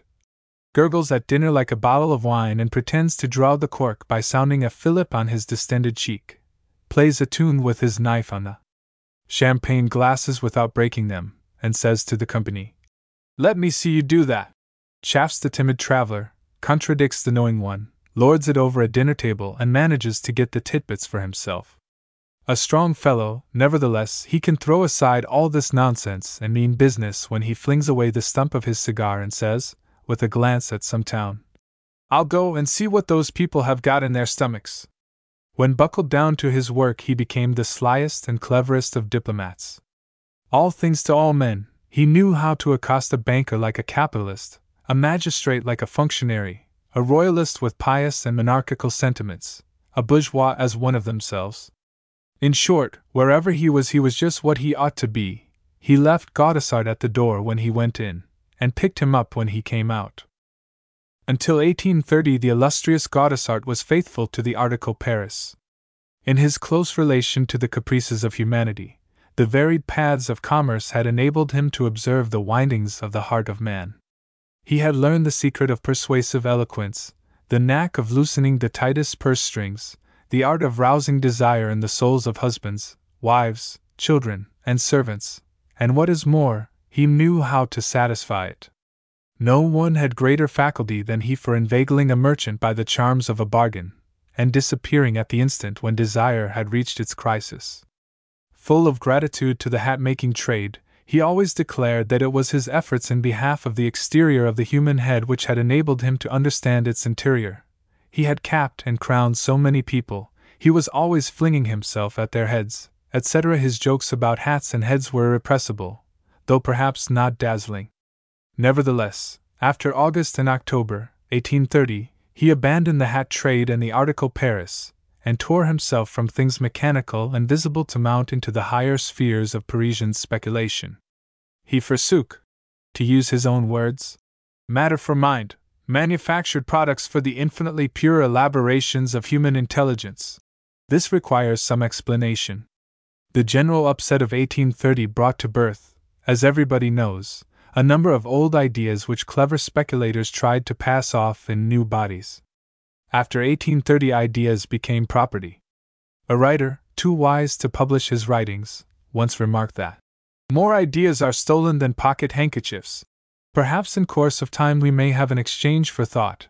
In fact, even now ideas, good or bad, have their consols, are bought up, imported, exported, sold, and quoted like stocks. If ideas are not on hand ready for sale, speculators try to pass off words in their stead, and actually live upon them as a bird lives on the seeds of his millet. Pray do not laugh. A word is worth quite as much as an idea in a land where the ticket on a sack is of more importance than the contents. Have we not seen libraries working off the word picturesque, when literature would have cut the throat of the word fantastic? Fiscal genius has guessed the proper tax on intellect, it has accurately estimated the profits of advertising. It has registered a prospectus of the quantity and exact value of the property, weighing its thought at the intellectual stamp office in the Rue de la Paix. Having become an article of commerce, intellect and all its products must naturally obey the laws which bind other manufacturing interests. Thus, it often happens that ideas, conceived in their cups by certain apparently idle Parisians, who nevertheless fight many a moral battle over their champagne and their pheasants, are handed down at their birth from the brain to the commercial travelers who are employed to spread them discreetly. Urbi et orbi. Through Paris and the provinces, seasoned with the fried pork of advertisement and prospectus, by means of which they catch in their rat trap the departmental rodent commonly called subscriber, sometimes stockholder, occasionally corresponding member or patron, but invariably fool. I am a fool, Many a poor country proprietor has said when, caught by the prospect of being the first to launch a new idea, he finds that he has, in point of fact, launched his thousand or twelve hundred francs into a gulf. Subscribers are fools who never can be brought to understand that to go ahead in the intellectual world they must start with more money than they need for the tour of Europe, say the speculators. Consequently, there is endless warfare between the recalcitrant public which refuses to pay the Parisian imposts and the tax gatherer who, living by his receipt of custom, lards the public with new ideas, turns it on the spit of lively projects, roasts it with prospectuses, basting all the while with flattery, and finally gobbles it up with some toothsome sauce in which it is caught and intoxicated like a fly with a black lead. Moreover, since 1830, what honors and emoluments have been scattered throughout France to stimulate the zeal and self love of the progressive and intelligent masses. Titles, medals, diplomas, a sort of legion of honor invented for the army of martyrs, have followed each other with marvelous rapidity. Speculators in the manufactured products of the intellect have developed a spice, a ginger, all their own. From this have come premiums, forestalled dividends, and that conscription of noted names which is levied without the knowledge of the unfortunate writers who bear them, and who thus find themselves actual cooperators in more enterprises than there are days in the year. For the law, we may remark, takes no account of the theft of a patronymic. Worse than all is the rape of ideas which these caterers for the public mind, like the slave merchants of Asia, tear from the paternal brain before they are well matured, and drag half clothed before the eyes of their blockhead of a sultan, their Shahabaham, their terrible public, which, if they don't amuse it, will cut off their heads by curtailing the ingots and emptying their pockets. This madness of our epoch reacted upon the illustrious Gaudissart, and here follows the history of how it happened. A life insurance company, having been told of his irresistible eloquence, offered him an unheard of commission, which he graciously accepted. The bargain concluded and the treaty signed, our traveler was put in training, or we might say weaned, by the Secretary General of the Enterprise, who freed his mind of its swaddling clothes, showed him the dark holes of the business, taught him its dialect, took the mechanism apart bit by bit, dissected for his instruction the particular public he was expected to gull, crammed him with phrases, fed him with impromptu replies, provisioned him with unanswerable arguments, and, so to speak, sharpened the file of the tongue which was about to operate upon the life of France. The puppet amply rewarded the pains bestowed upon him. The heads of the company boasted of the illustrious Gaudissart, showed him such attention, and proclaimed the great talents of this perambulating prospectus so loudly in the sphere of exalted banking and commercial diplomacy, that the financial managers of two newspapers, celebrated at that time but since defunct, were seized with the idea of employing him to get subscribers. The proprietors of the Globe, an organ of Saint Simonism, and the Movement, a Republican journal, each invited the illustrious Gaudissart to a conference, and proposed to give him ten francs a head for every subscriber, provided he brought in a thousand, but only five francs if he got no more than five hundred. The cause of political journalism not interfering with the pre accepted cause of life insurance, the bargain was struck.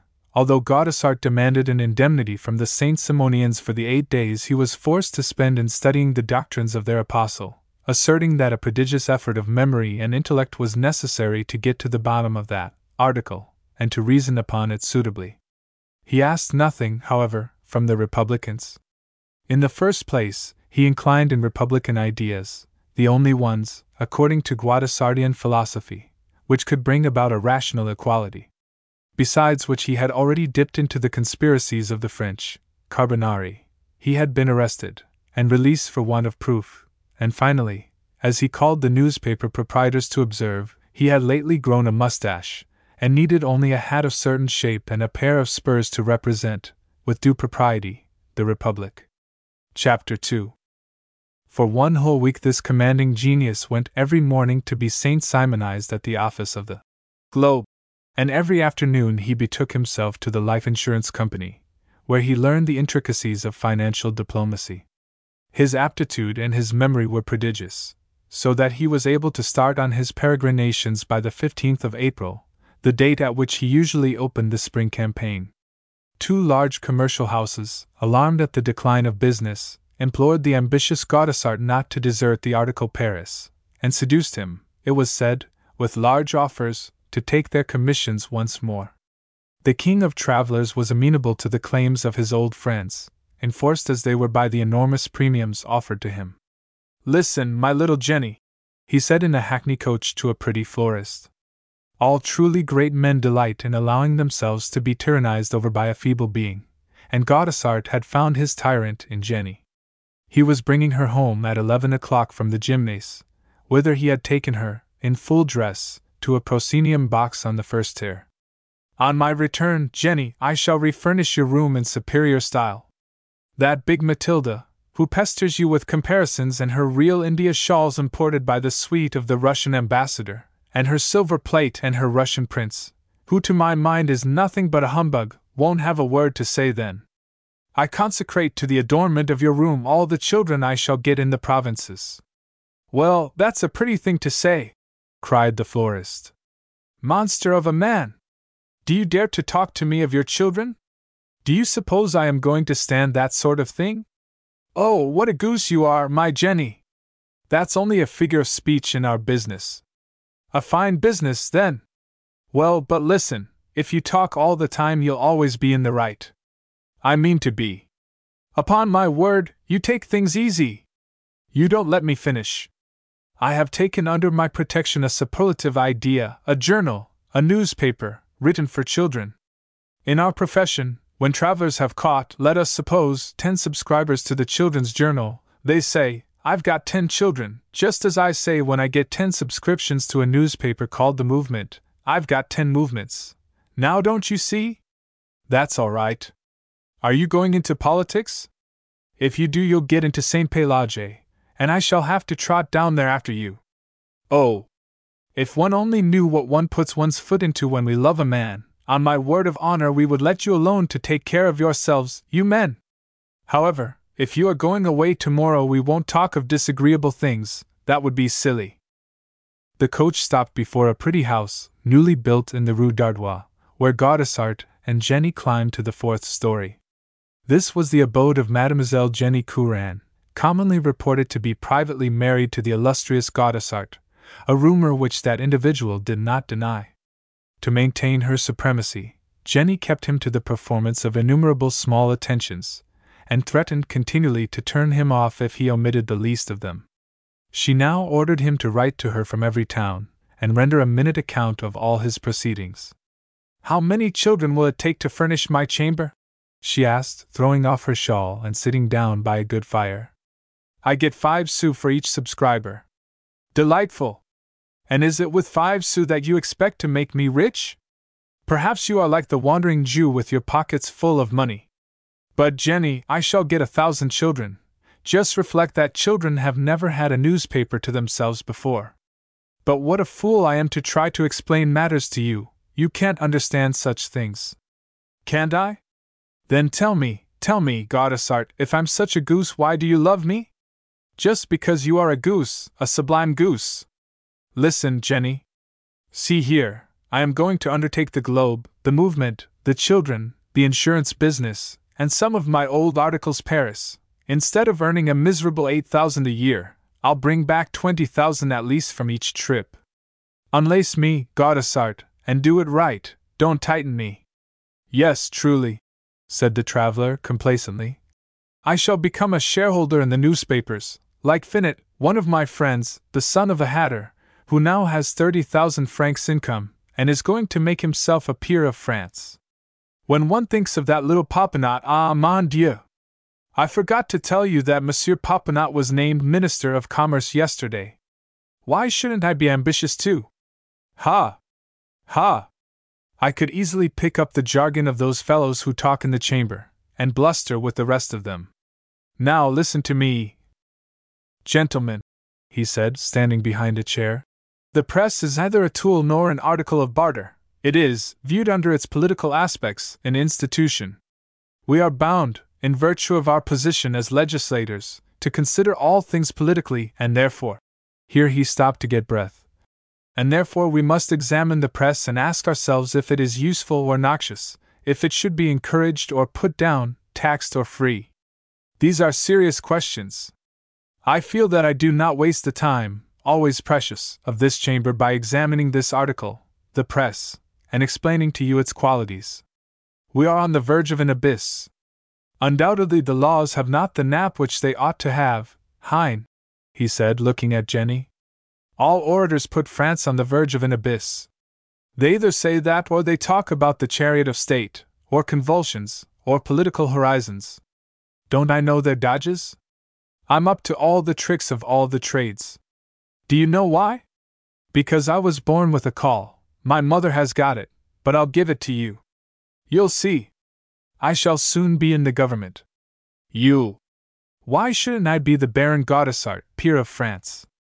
Haven't they twice elected Monsieur Popinot as deputy from the fourth arrondissement? He dines with Louis Philippe. There's Finot, he is going to be, they say, a member of the council. Suppose they send me as ambassador to London? I tell you I nonplus those English. No man ever got the better of Gaudissart, the illustrious Gaudissart, and nobody ever will. Yes, I say it. No one ever outwitted me, and no one can, in any walk of life, politics or in politics, here or elsewhere. But for the time being, I must give myself wholly to the capitalists, to the globe, the movement, the children, and my article Paris. You will be brought up with a round turn, you and your newspapers. I'll bet you won't get further than Poitiers before the police will nab you. What will you bet? A shawl. Done! If I lose that shawl, I'll go back to the article Paris and the hat business. But as for getting the better of Gaudissart, never! Never! And the illustrious traveler threw himself into position before Jenny, looked at her proudly, one hand in his waistcoat, his head at three quarter profile, an attitude truly Napoleonic. Oh, how funny you are! What have you been eating tonight?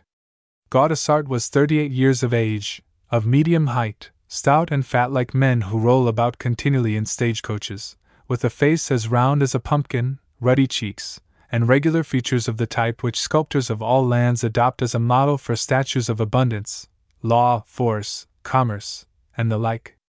His protuberant stomach swelled forth in the shape of a pear. His legs were small, but active and vigorous. He caught Jenny up in his arms like a baby and kissed her. Hold your tongue, young woman, he said. What do you know about Saint Simonism, antagonism, Fourierism, criticism, heroic enterprise, or woman's freedom? I'll tell you what they are ten francs for each subscription, Madame Gaudissart. On my word of honor, you are going crazy, Gaudissart. More and more crazy about you, he replied, flinging his hat upon the sofa. The next morning, Gaudissart, having breakfasted gloriously with Jenny, departed on horseback to work up the chief towns of the district to which he was assigned by the various enterprises in whose interests he was now about to exercise his great talents. After spending forty five days in beating up the country between Paris and Blois, he remained two weeks at the latter place to write up his correspondence and make short visits to the various market towns of the department. The night before he left Blois for Tours, he indited a letter to Mademoiselle Jenny Courand. As the conciseness and charm of this epistle cannot be equaled by any narration of ours, and as, moreover, it proves the legitimacy of the tie which united these two individuals, we produce it here. Chapter 3 Five days later, Gaudissart started from the Hotel de Faisans, at which he had put up in Tours, and went to Vouvray, a rich and populous district where the public mind seemed to him susceptible of cultivation. Mounted upon his horse, he trotted along the embankment thinking no more of his phrases than an actor thinks of his part which he has played for a hundred times. It was thus that the illustrious Gaudissart went his cheerful way, admiring the landscape, and little dreaming that in the happy valleys of Vouvray his commercial infallibility was about to perish. Here a few remarks upon the public mind of Touraine are essential to our story. The subtle, satirical, epigrammatic tale telling spirit stamped on every page of Rabelais is the faithful expression of the Turangian mind, a mind polished and refined as it should be in a land where the kings of France long held their court, ardent, artistic, poetic, voluptuous, yet whose first impulses subside quickly. The softness of the atmosphere, the beauty of the climate, a certain ease of life and joviality of manners, smother before long the sentiment of art, narrow the widest heart, and enervate the strongest will. Transplant the Turangian, and his fine qualities develop and lead to great results, as we may see in many spheres of action. Look at Rabelais and Semblançay, Plantin the printer and Descartes, Boucicaut, the Napoleon of his day, and Pinaigrier, who painted most of the colored glass in our cathedrals, also Verville and Courier. But the Turangian, distinguished though he may be in other regions, sits in his own home like an Indian on his mat or a Turk on his divan. He employs his wit in laughing at his neighbor, and in making merry all his days, and when at last he reaches the end of his life, he is still a happy man. Touraine is like the Abbey of Theleme, so vaunted in the history of Gargantua. There we may find the complying sisterhoods of that famous tale, and there the good cheer celebrated by Rabelais reigns in glory. As to the do nothingness of that blessed land, it is sublime and well expressed in a certain popular legend. Turangian, are you hungry? Do you want some soup? Yes. Bring your porringer. Then I am not hungry. Is it to the joys of the vineyard and the harmonious loveliness of this garden land of France? Is it to the peace and tranquility of a region where the step of an invader has never trodden, that we owe the soft compliance of these unconstrained and easy manners? To such questions, no answer. Enter this Turkey of sunny France, and you will stay there, lazy, idle, happy. You may be as ambitious as Napoleon, as poetic as Lord Byron, and yet a power unknown, invisible, will compel you to bury your poetry within your soul and turn your projects into dreams. The illustrious Gaudissart was fated to encounter here in Vouvray one of those indigenous jesters whose jests are not intolerable solely because they have reached the perfection of the mocking art. Right or wrong, the Turangians are fond of inheriting from their parents. Consequently, the doctrines of Saint Simon were especially hated and vilified among them. In Touraine, hatred and vilification take the form of superb disdain and witty maliciousness worthy of the land of good stories and practical jokes a spirit which, alas, is yielding day by day to that other spirit which Lord Byron has characterized as English cant. For his sins, after getting down at the Soleil d'Or, and in kept by a former grenadier of the Imperial Guard named Mitouflet, married to a rich widow, the illustrious traveler, after a brief consultation with the landlord, betook himself to the knave of Vouvray, the jovial merrymaker, the comic man of the neighborhood, compelled by fame and nature to supply the town with merriment. This country Figaro was once a dyer, and now possessed about seven or eight thousand francs a year, a pretty house on the slope of the hill, a plump little wife, and robust health. For ten years he had had nothing to do but take care of his wife and his garden, marry his daughter, play whist in the evenings, keep the run of all the gossip in the neighborhood, meddle with the elections, squabble with the large proprietors, and order good dinners, or else trot along the embankment to find out what was going on in Tours, torment the cure, and finally, by way of dramatic entertainment, assist at the sale of lands in the neighborhood of his vineyards. In short, he led the true Turangian life, the life of a little country townsman. He was, moreover, an important member of the bourgeoisie, a leader among the small proprietors, all of them envious, jealous, delighted to catch up and retail gossip and calumnies against the aristocracy dragging things down to their own level, and at war with all kinds of superiority, which they deposited with the fine composure of ignorance. Monsieur Vernier, such was the name of this great little man, was just finishing his breakfast, with his wife and daughter on either side of him, when Gaudissart entered the room through a window that looked out on the Loire and the Cher, and lighted one of the gayest dining rooms of that gay land. Is this Monsieur Vernier himself? said the traveler, bending his vertebral column with such grace that it seemed to be elastic. Yes, monsieur, said the mischievous ex dyer, with a scrutinizing look which took in the style of man he had to deal with. I come, monsieur, resumed Gaudissart, to solicit the aid of your knowledge and insight to guide my efforts in this district, where Mitouflet tells me you have the greatest influence. Monsieur, I am sent into the provinces on an enterprise of the utmost importance, undertaken by bankers who, who mean to win our tricks? said Vernier, long used to the ways of commercial travelers and to their periodical visits. Precisely, replied Gaudissart, with native impudence. But with your fine tact, monsieur, you must be aware that we can't win tricks from people unless it is their interest to play at cards. I beg you not to confound me with the vulgar herd of travelers who succeed by humbug or importunity. I am no longer a commercial traveler. I was one, and I glory in it, but today my mission is of higher importance, and should place me, in the minds of superior people, among those who devote themselves to the enlightenment of their country. The most distinguished bankers in Paris take part in this affair, not fictitiously, as in some shameful speculations which I call rat traps. No, no, nothing of the kind. I should never condescend, never, to hawk about such catch fools. No, monsieur, the most respectable houses in Paris are concerned in this enterprise, and their interests guarantee. Hereupon Gaudissart drew forth his whole string of phrases, and Monsieur Vernier let him go the length of his tether, listening with apparent interest which completely deceived him. But after the word guarantee, Vernier paid no further attention to our traveler's rhetoric, and turned over in his mind how to play him some malicious trick and deliver a land, justly considered half savage by speculators unable to get a bite of it, from the inroads of these Parisian caterpillars.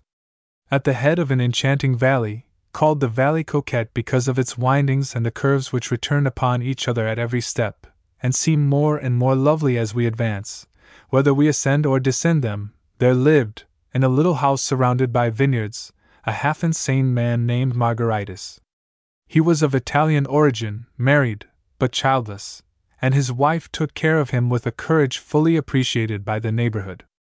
Madame Margaritis was undoubtedly in real danger from a man who, among other fancies, persisted in carrying about with him two long bladed knives with which he sometimes threatened her. Who has not seen the wonderful self devotion shown by provincials who consecrate their lives to the care of sufferers, possibly because of the disgrace heaped upon a bourgeoise if she allows her husband or children to be taken to a public hospital? Moreover, who does not know the repugnance which these people feel to the payment of the two or three thousand francs required at Charenton or in the private lunatic asylums? If any one had spoken to Madame Margaritis of Doctors Dubuisson, Esquirol, Blanche, and others, she would have preferred, with noble indignation, to keep her thousands and take care of the good man at home. As the incomprehensible whims of this lunatic are connected with the current of our story, we are compelled to exhibit the most striking of them. Margaritis went out as soon as it rained, and walked about bareheaded in his vineyard. At home, he made incessant inquiries for newspapers.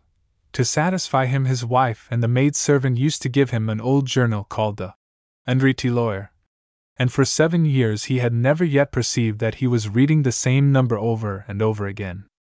Perhaps a doctor would have observed with interest the connection that evidently existed between the recurring and spasmodic demands for the newspaper and the atmospheric variations of the weather.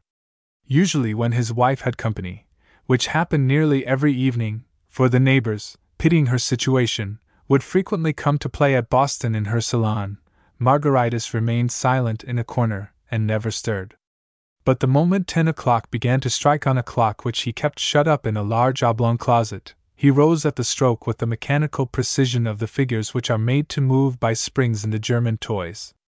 He would then advance slowly towards the players, give them a glance like the automatic gaze of the Greeks and Turks exhibited on the Boulevard du Temple, and say sternly, Go away! There were days when he had lucid intervals and could give his wife excellent advice as to the sale of their wines.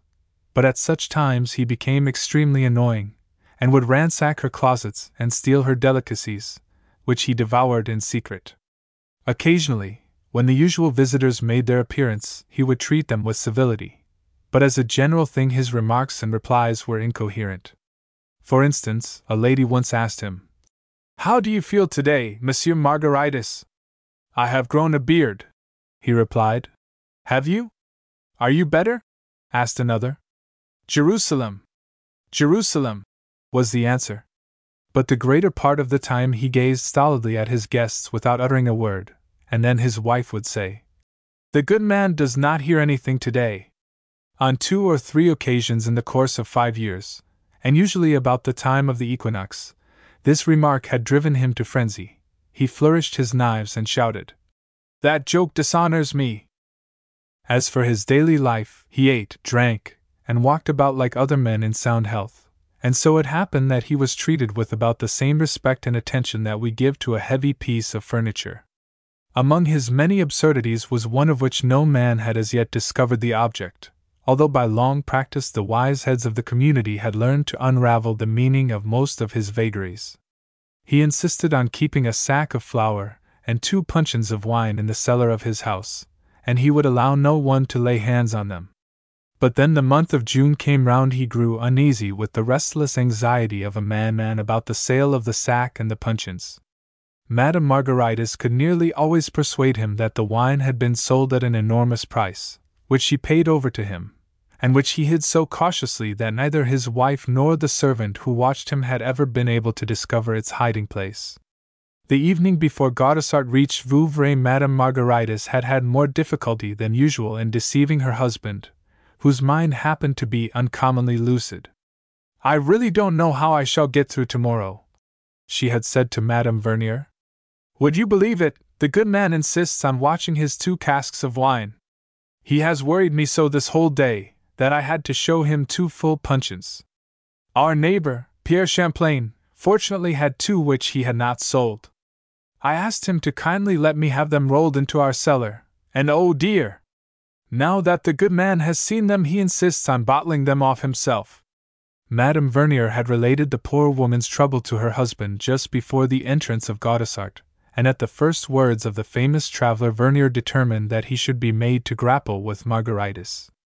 Monsieur, said the ex dyer, as soon as the illustrious Gaudissart had fired his first broadside, I will not hide from you the great difficulties which my native place offers to your enterprise. This part of the country goes along, as it were, in the rough, so modo. It is a country where new ideas don't take hold. We live as our fathers lived, we amuse ourselves with four meals a day, and we cultivate our vineyards and sell our wines to the best advantage. Our business principle is to sell things for more than they cost us. We shall stick in that rut, and neither God nor the devil can get us out of it. I will, however, give you some advice, and good advice is an egg in the hand. There is in this town a retired banker in whose wisdom I have, I, particularly, the greatest confidence. If you can obtain his support, I will add mine. If your proposals have real merit, if we are convinced of the advantage of your enterprise, the approval of Monsieur Margaritis, which carries with it mine, will open to you at least twenty rich houses in Vouvray who will be glad to try your specifics. When Madame Vernier heard the name of the lunatic, she raised her head and looked at her husband. Ah, precisely. My wife intends to call on Madame Margaritis with one of our neighbors.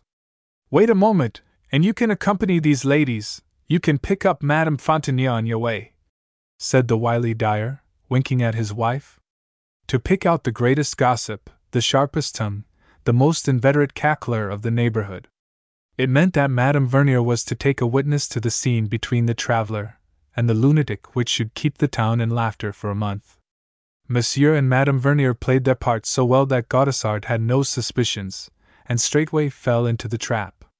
He gallantly offered his arm to Madame Vernier, and believed that he made, as they went along, the conquest of both ladies, for those benefit he sparkled with wit and humor and undetected puns.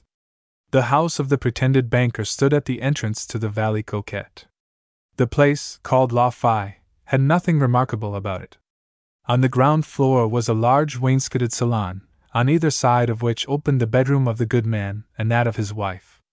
The salon was entered from an antechamber, which served as the dining room and communicated with the kitchen. This lower door, which was wholly without the external charm usually seen even in the humblest dwellings in Touraine, was covered by a mansard story, reached by a stairway built on the outside of the house against the gable end and protected by a shed roof. A little garden, full of marigolds, syringas, and elder bushes, separated the house from the fields, and all around the courtyard were detached buildings which were used in the vintage season for the various processes of making wine. Chapter 4 Margaritis was seated in an armchair covered with yellow Utrecht velvet, near the window of the salon and he did not stir as the two ladies entered with Gaudissart. His thoughts were running on the casks of wine. He was a spare man, and his bald head, garnished with a few spare locks at the back of it, was pear shaped in conformation. His sunken eyes, overtopped by heavy black brows and surrounded by discolored circles, his nose, thin and sharp like the blade of a knife, the strongly marked jawbone, the hollow cheeks, and the oblong tendency of all these lines, together with his unnaturally long and flat chin, contributed to give a peculiar expression to his countenance, something between that of a retired professor of rhetoric and a rag picker. Monsieur Margaritis, cried Madame Vernier, addressing him. Come, stir about. Here is a gentleman whom my husband sends to you, and you must listen to him with great attention. Put away your mathematics and talk to him. On hearing these words, the lunatic rose, looked at Gaudissart, made him a sign to sit down, and said, Let us converse, monsieur. The two women went into Madame Margaritis' bedroom, leaving the door open so as to hear the conversation and interpose if it became necessary. They were hardly installed before Monsieur Vernier crept softly up through the field and, opening a window, got into the bedroom without noise. Monsieur has doubtless been in business? began Gaudissart. Public business, answered Margaritis, interrupting him. I pacificated Calabria under the reign of King Murat. Bless me! If he hasn't gone to Calabria, whispered Monsieur Vernier. In that case, said Gaudissart, we shall quickly understand each other. I am listening, said Margaritis, striking the attitude taken by a man when he poses to a portrait painter. Monsieur, said Gaudissart, who chanced to be turning his watch key with a rotatory and periodical click which caught the attention of the lunatic and contributed no doubt to keep him quiet. Monsieur, if you were not a man of superior intelligence, the fool bowed. I should content myself with merely laying before you the material advantages of this enterprise, whose psychological aspects it would be a waste of time to explain to you. Listen! Of all kinds of social wealth, is not time the most precious? To economize time is, consequently, to become wealthy. Now, is there anything that consumes so much time as those anxieties which I call pot boiling? A vulgar expression, but it puts the whole question in a nutshell. For instance, what can eat up more time than the inability to give proper security to persons from whom you seek to borrow money when, poor at the moment, you are nevertheless rich in hope? Money, yes, that's right, said Margaritis. Well, monsieur, I am sent into the departments by a company of bankers and capitalists, who have apprehended the enormous waste which rising men of talent are thus making of time, and consequently, of intelligence and productive ability. We have seized the idea of capitalizing for such men their future prospects, and cashing their talents by discounting what? Time, securing the value of it to their survivors. I may say that it is no longer a question of economizing time, but of giving it a price, a quotation, of representing in a pecuniary sense those products developed by time which presumably you possess in the region of your intellect, of representing also the moral qualities with which you are endowed, and which are, monsieur, living forces, as living as a cataract, as a steam engine of 3, 10, 20, 50 horsepower. Ha! This is progress. The movement onward to a better state of things, a movement born of the spirit of our epoch, a movement essentially progressive, as I shall prove to you when we come to consider the principles involved in the logical coordination of the social fabric. I will now explain my meaning by literal examples, leaving aside all purely abstract reasoning, which I call the mathematics of thought. Instead of being, as you are, a proprietor living upon your income, let us suppose that you are a painter, a musician, an artist, or a poet. I am a painter, said the lunatic. Well, so be it. I see you take my metaphor. You are a painter, you have a glorious future, a rich future before you. But I go still farther. At these words, the man looked anxiously at Gaudissart, thinking he meant to go away, but was reassured when he saw that he kept his seat. You may even be nothing at all, said Gaudissart, going on with his phrases, but you are conscious of yourself, you feel yourself. I feel myself, said the lunatic. You feel yourself a great man, you say to yourself, I will be a minister of state, well, then, you, painter, artist, man of letters, statesman of the future, you reckon upon your talents, you estimate their value, you rate them, let us say, at a hundred thousand crowns. Do you give me a hundred thousand crowns? Yes, monsieur, as you will see. Either your heirs and assigns will receive them if you die, for the company contemplates that event, or you will receive them in the long run through your works of art, your writings, or your fortunate speculations during your lifetime. But as I have already had the honor to tell you, when you have once fixed upon the value of your intellectual capital, for it is intellectual capital, seize that idea firmly, intellectual. I understand, said the fool. You sign a policy of insurance with a company which recognizes in you a value of a hundred thousand crowns. In you, poet. I am a painter, said the lunatic. Yes, resumed Gaudissart. Painter, poet, musician, statesman and binds itself to pay them over to your family, your heirs, if, by reason of your death, the hopes founded on your intellectual capital should be overthrown for you personally. The payment of the premium is all that is required to protect. The money box? said the lunatic, sharply interrupting him. Ah. naturally, yes. I see that monsieur understands business. Yes, said the madman. I established the territorial bank in the Rue de Fosses Montmartre at Paris in 1798. 4. Resumed Gaudissart, going back to his premium. In order to meet the payments on the intellectual capital which each man recognizes and esteems in himself, it is of course necessary that each should pay a certain premium, 3%, an annual due of 3%. Thus, by the payment of this trifling sum, a mere nothing, you protect your family from disastrous results at your death. But I live, said the fool. Ah. Yes, you mean if you should live long? That is the usual objection, a vulgar prejudice. I fully agree that if we had not foreseen and demolished it, we might feel we were unworthy of being. What? What are we, after all? Bookkeepers in the great bureau of intellect. Monsieur, I don't apply these remarks to you, but I meet on all sides men who make it a business to teach new ideas and disclose chains of reasoning to people who turn pale at the first word. On my word of honor, it is pitiable. But that's the way of the world, and I don't pretend to reform it. Your objection, monsieur, is really sheer nonsense. Why? asked the lunatic. Why, this is why, because if you live and possess the qualities which are estimated in your policy against the chances of death, now attend to this. I am attending. Well, then, you have succeeded in life, and you have succeeded because of the said insurance.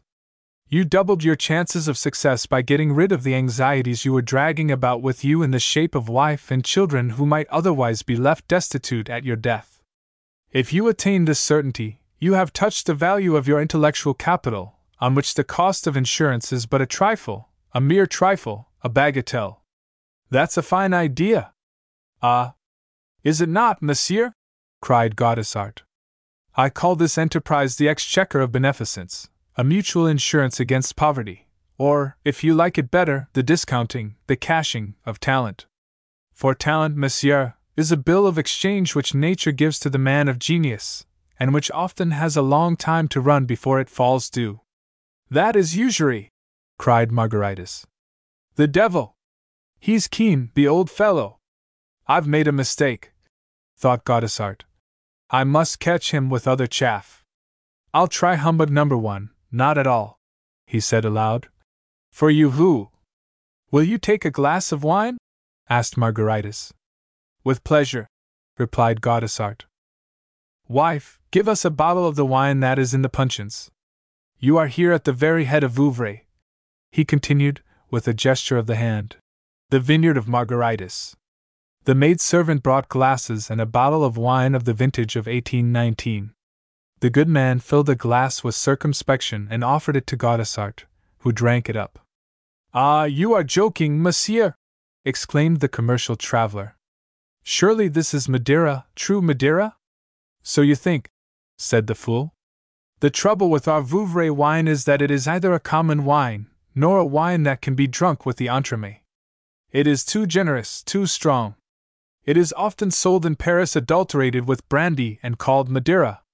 The wine merchants buy it up, when our vintage has not been good enough for the Dutch and Belgian markets, to mix it with wines grown in the neighborhood of Paris, and call it Bordeaux.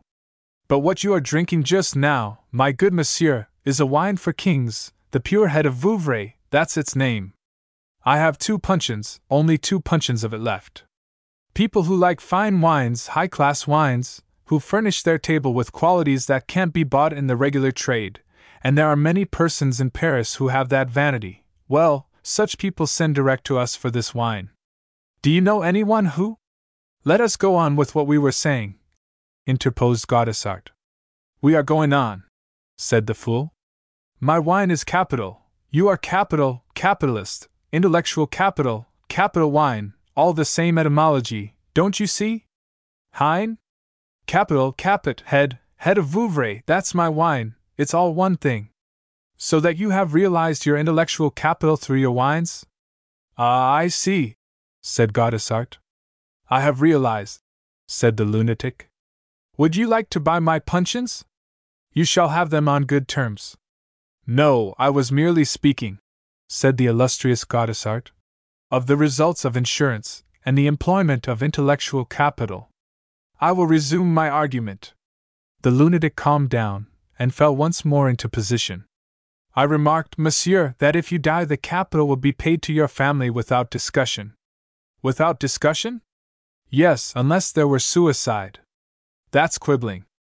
No, monsieur, you are aware that suicide is one of those acts which are easy to prove. In France?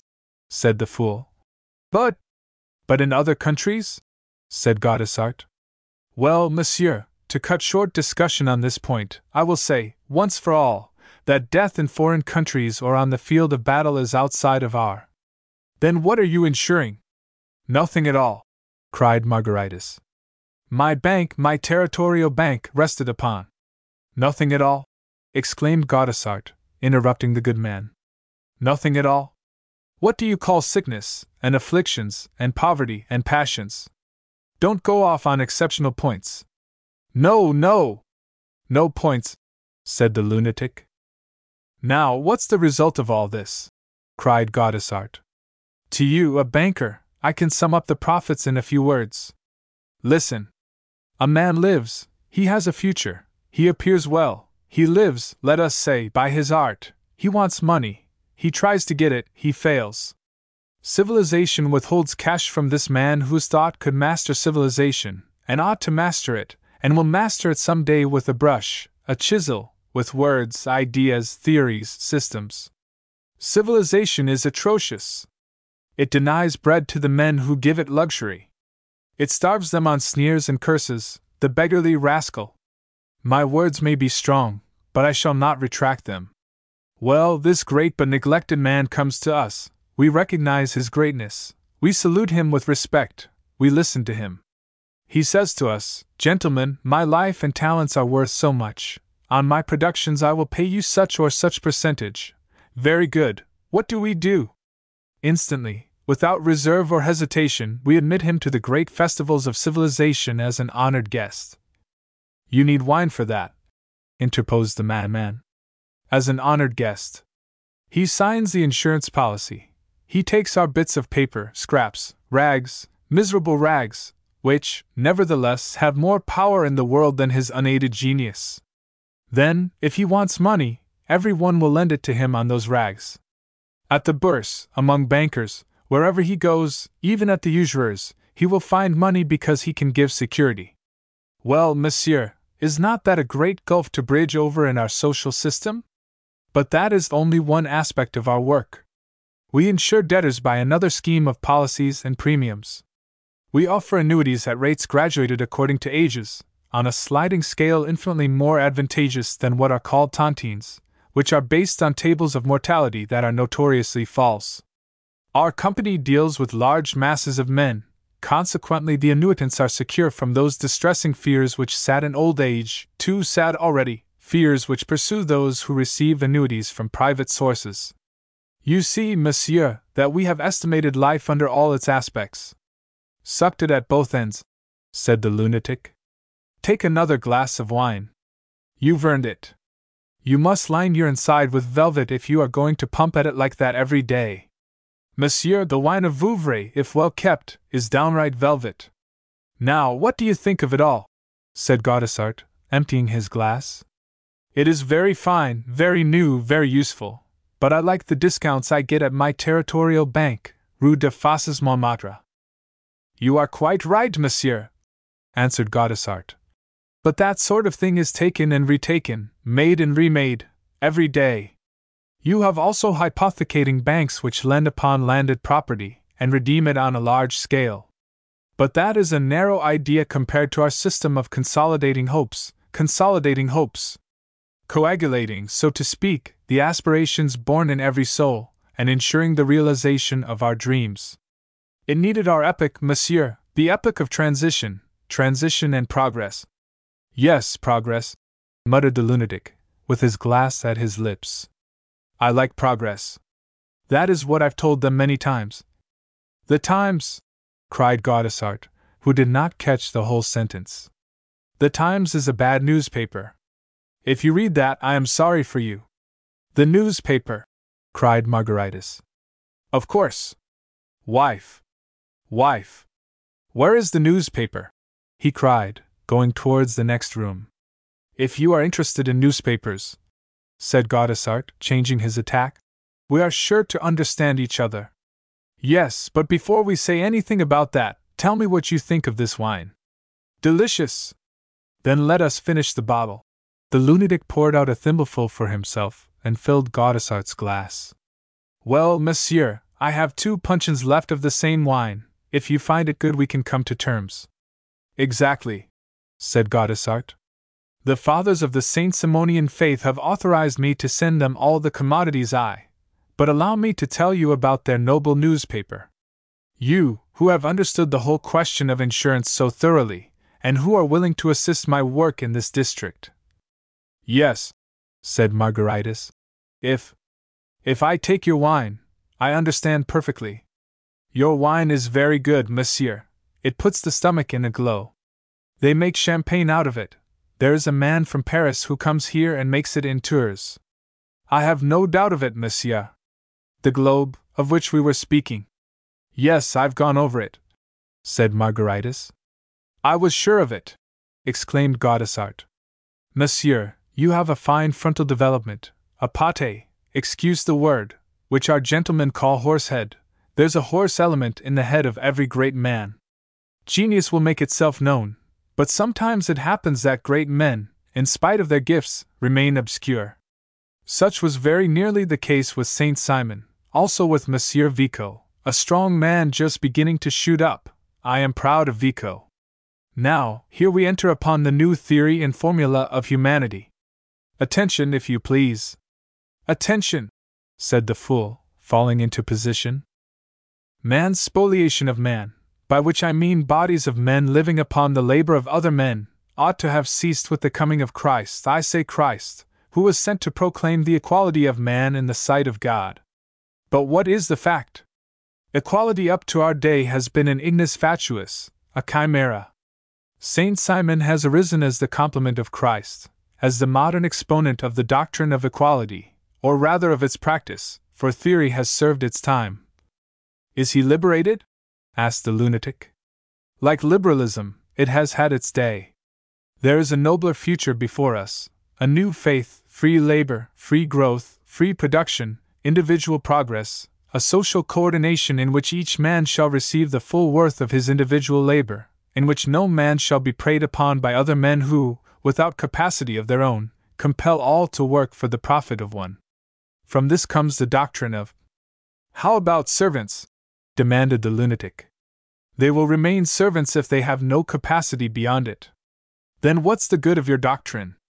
To judge of this doctrine, monsieur, you must consider it from a higher point of view, you must take a general survey of humanity. Here we come to the theories of Ballanche. Do you know his palingenesis? I am fond of them, said the fool, who thought he said. Isis. Good, returned Gaudissart. Well, then, if the palingenistic aspects of the successive transformations of the spiritualized globe have struck, stirred, roused you, then, my dear sir, the Globe newspaper, noble name which proclaims its mission, the Globe is an organ, a guide, who will explain to you with the coming of each day the conditions under which this vast political and moral change will be effected. The gentlemen who. Do they drink wine? Yes, monsieur, their houses are kept up in the highest style, I may say, in prophetic style. Superb salons, large receptions, the apex of social life. Well, remarked the lunatic, the workmen who pull things down want wine as much as those who put things up. True, said the illustrious Gaudissart.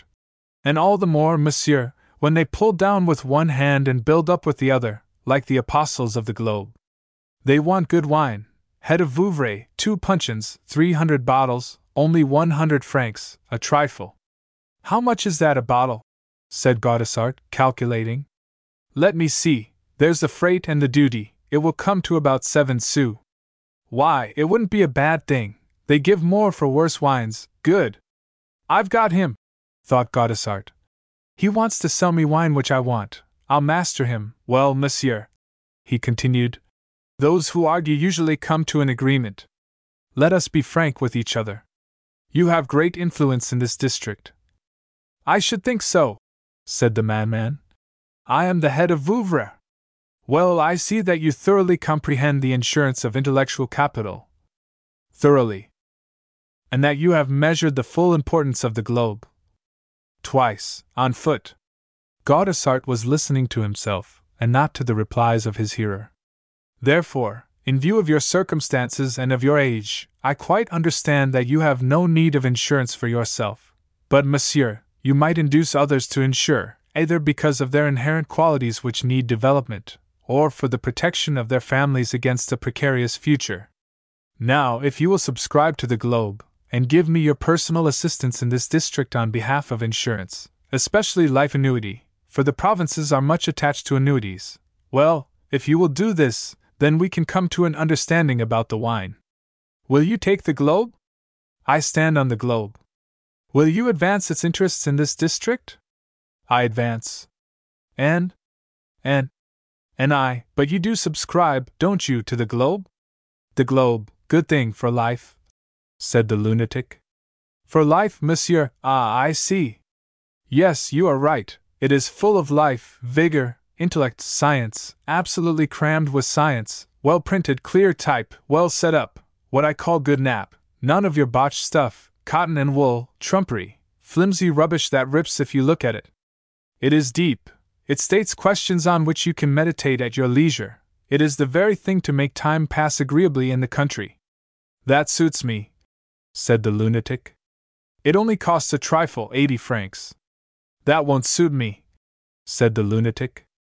Monsieur, cried Gaudissart, of course you have got grandchildren? There's the children's journal. That only costs seven francs a year. Very good, take my wine, and I will subscribe to the children. That suits me very well. A fine idea. Intellectual product, child. That's man living upon man, Hein? You've hit it, monsieur, said Gaudissart. I've hit it. You consent to push me in the district? In the district. I have your approbation? You have it. Well then, monsieur, I take your wine at a hundred francs. No, no! Hundred and ten. Monsieur, a hundred and ten for the company, but a hundred to me. I enable you to make a sale, you owe me a commission. Charge him a hundred and twenty. Cent vingt. Sans vin. Without wine. Capital pun that! No puncheons. About that wine. Better and better. Why, you are a wit. Yes, I'm that, said the fool. Come out and see my vineyards. Willingly, the wine is getting into my head, said the illustrious Gaudissart, following Monsieur Margaritis, who marched him from row to row and hillock to hillock among the vines. The three ladies and Monsieur Vernier, left to themselves, went off into fits of laughter as they watched the traveler and the lunatic discussing, gesticulating, stopping short, resuming their walk, and talking vehemently. I wish the good man hadn't carried him off, said Vernier. Finally, the pair returned, walking with the eager step of men who were in haste to finish up a matter of business. He has got the better of the Parisian, damn him! cried Vernier. And so it was. To the huge delight of the lunatic, our illustrious Gaudissart sat down at a card table and wrote an order for the delivery of the two casks of wine. Margaritis, having carefully read it over, counted out seven francs for his subscription to the Children's Journal, and gave them to the traveler. Adieu until tomorrow, monsieur, said Gaudissart, twisting his watch key. I shall have the honor to call for you tomorrow. Meantime, send the wine at once to Paris to the address I have given you, and the price will be remitted immediately. Gaudissart, however, was a Norman, and he had no idea of making any agreement which was not reciprocal. He therefore required his promised supporter to sign a bond, which the lunatic carefully read over, to deliver two puncheons of the wine called Head of Vouvray, Vineyard of Margaritis. This done, the illustrious Gaudissart departed in high feather, humming, as he skipped along. Chapter 5 The illustrious Gaudissart returned to the Soleil d'Or, where he naturally conversed with the landlord while waiting for dinner. Mitouflet was an old soldier, guilelessly crafty, like the peasantry of the Loire. He never laughed at a jest, but took it with the gravity of a man accustomed to the roar of cannon and to make his own jokes under arms. You have some very strong minded people here, said Gaudissart, leaning against the doorpost and lighting his cigar at Mitouflet's pipe. How do you mean? asked Mitofle. I mean people who are roughshod on political and financial ideas. Whom have you seen? If I may ask without indiscretion, said the landlord innocently, expectorating after the adroit and periodical fashion of smokers. A fine, energetic fellow named Margaritis. Mitouflet cast two glances in succession at his guest which were expressive of chilling irony. Maybe, the good man knows a deal. He knows too much for other folks, who can't always understand him. I can believe it, for he thoroughly comprehends the abstruse principles of finance. Yes, said the innkeeper, and for my part, I am sorry he is a lunatic. A lunatic! What do you mean? Well, crazy, cracked, as people are when they are insane, answered Mitouflet. But he is not dangerous. His wife takes care of him. Have you been arguing with him? added the pitiless landlord. That must have been funny. Funny! cried Gaudissart. Funny! Then your Monsieur Vernier has been making fun of me. Did he send you there? Yes. Wife. Wife. Come here and listen.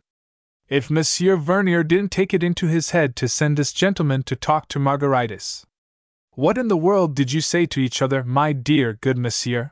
said the wife. Why, he's crazy. He sold me two casks of wine. Did you buy them? Yes. But that is his delusion. He thinks he sells his wine, and he hasn't any. Ha! snorted the traveler. Then I'll go straight to Monsieur Vernier and thank him. And Gaudissart departed, boiling over with rage, to shake the ex dyer, whom he found in his salon, laughing with a company of friends to whom he had already recounted the tale. Monsieur, said the prince of travelers, darting a savage glance at his enemy, you are a scoundrel and a blackguard, and under pain of being thought a turnkey, a species of being far below a galley slave, you will give me satisfaction for the insult you dared to offer me in sending me to a man whom you knew to be a lunatic. Do you hear me, Monsieur Vernier Dyer?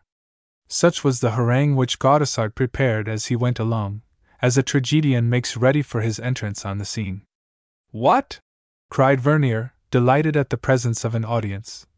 Do you think we have no right to make fun of a man who comes here, bag and baggage, and demands that we hand over our property because, forsooth, he is pleased to call us great men, painters, artists, poets, mixing us up gratuitously with a set of fools who have neither house nor home, nor sou nor sense?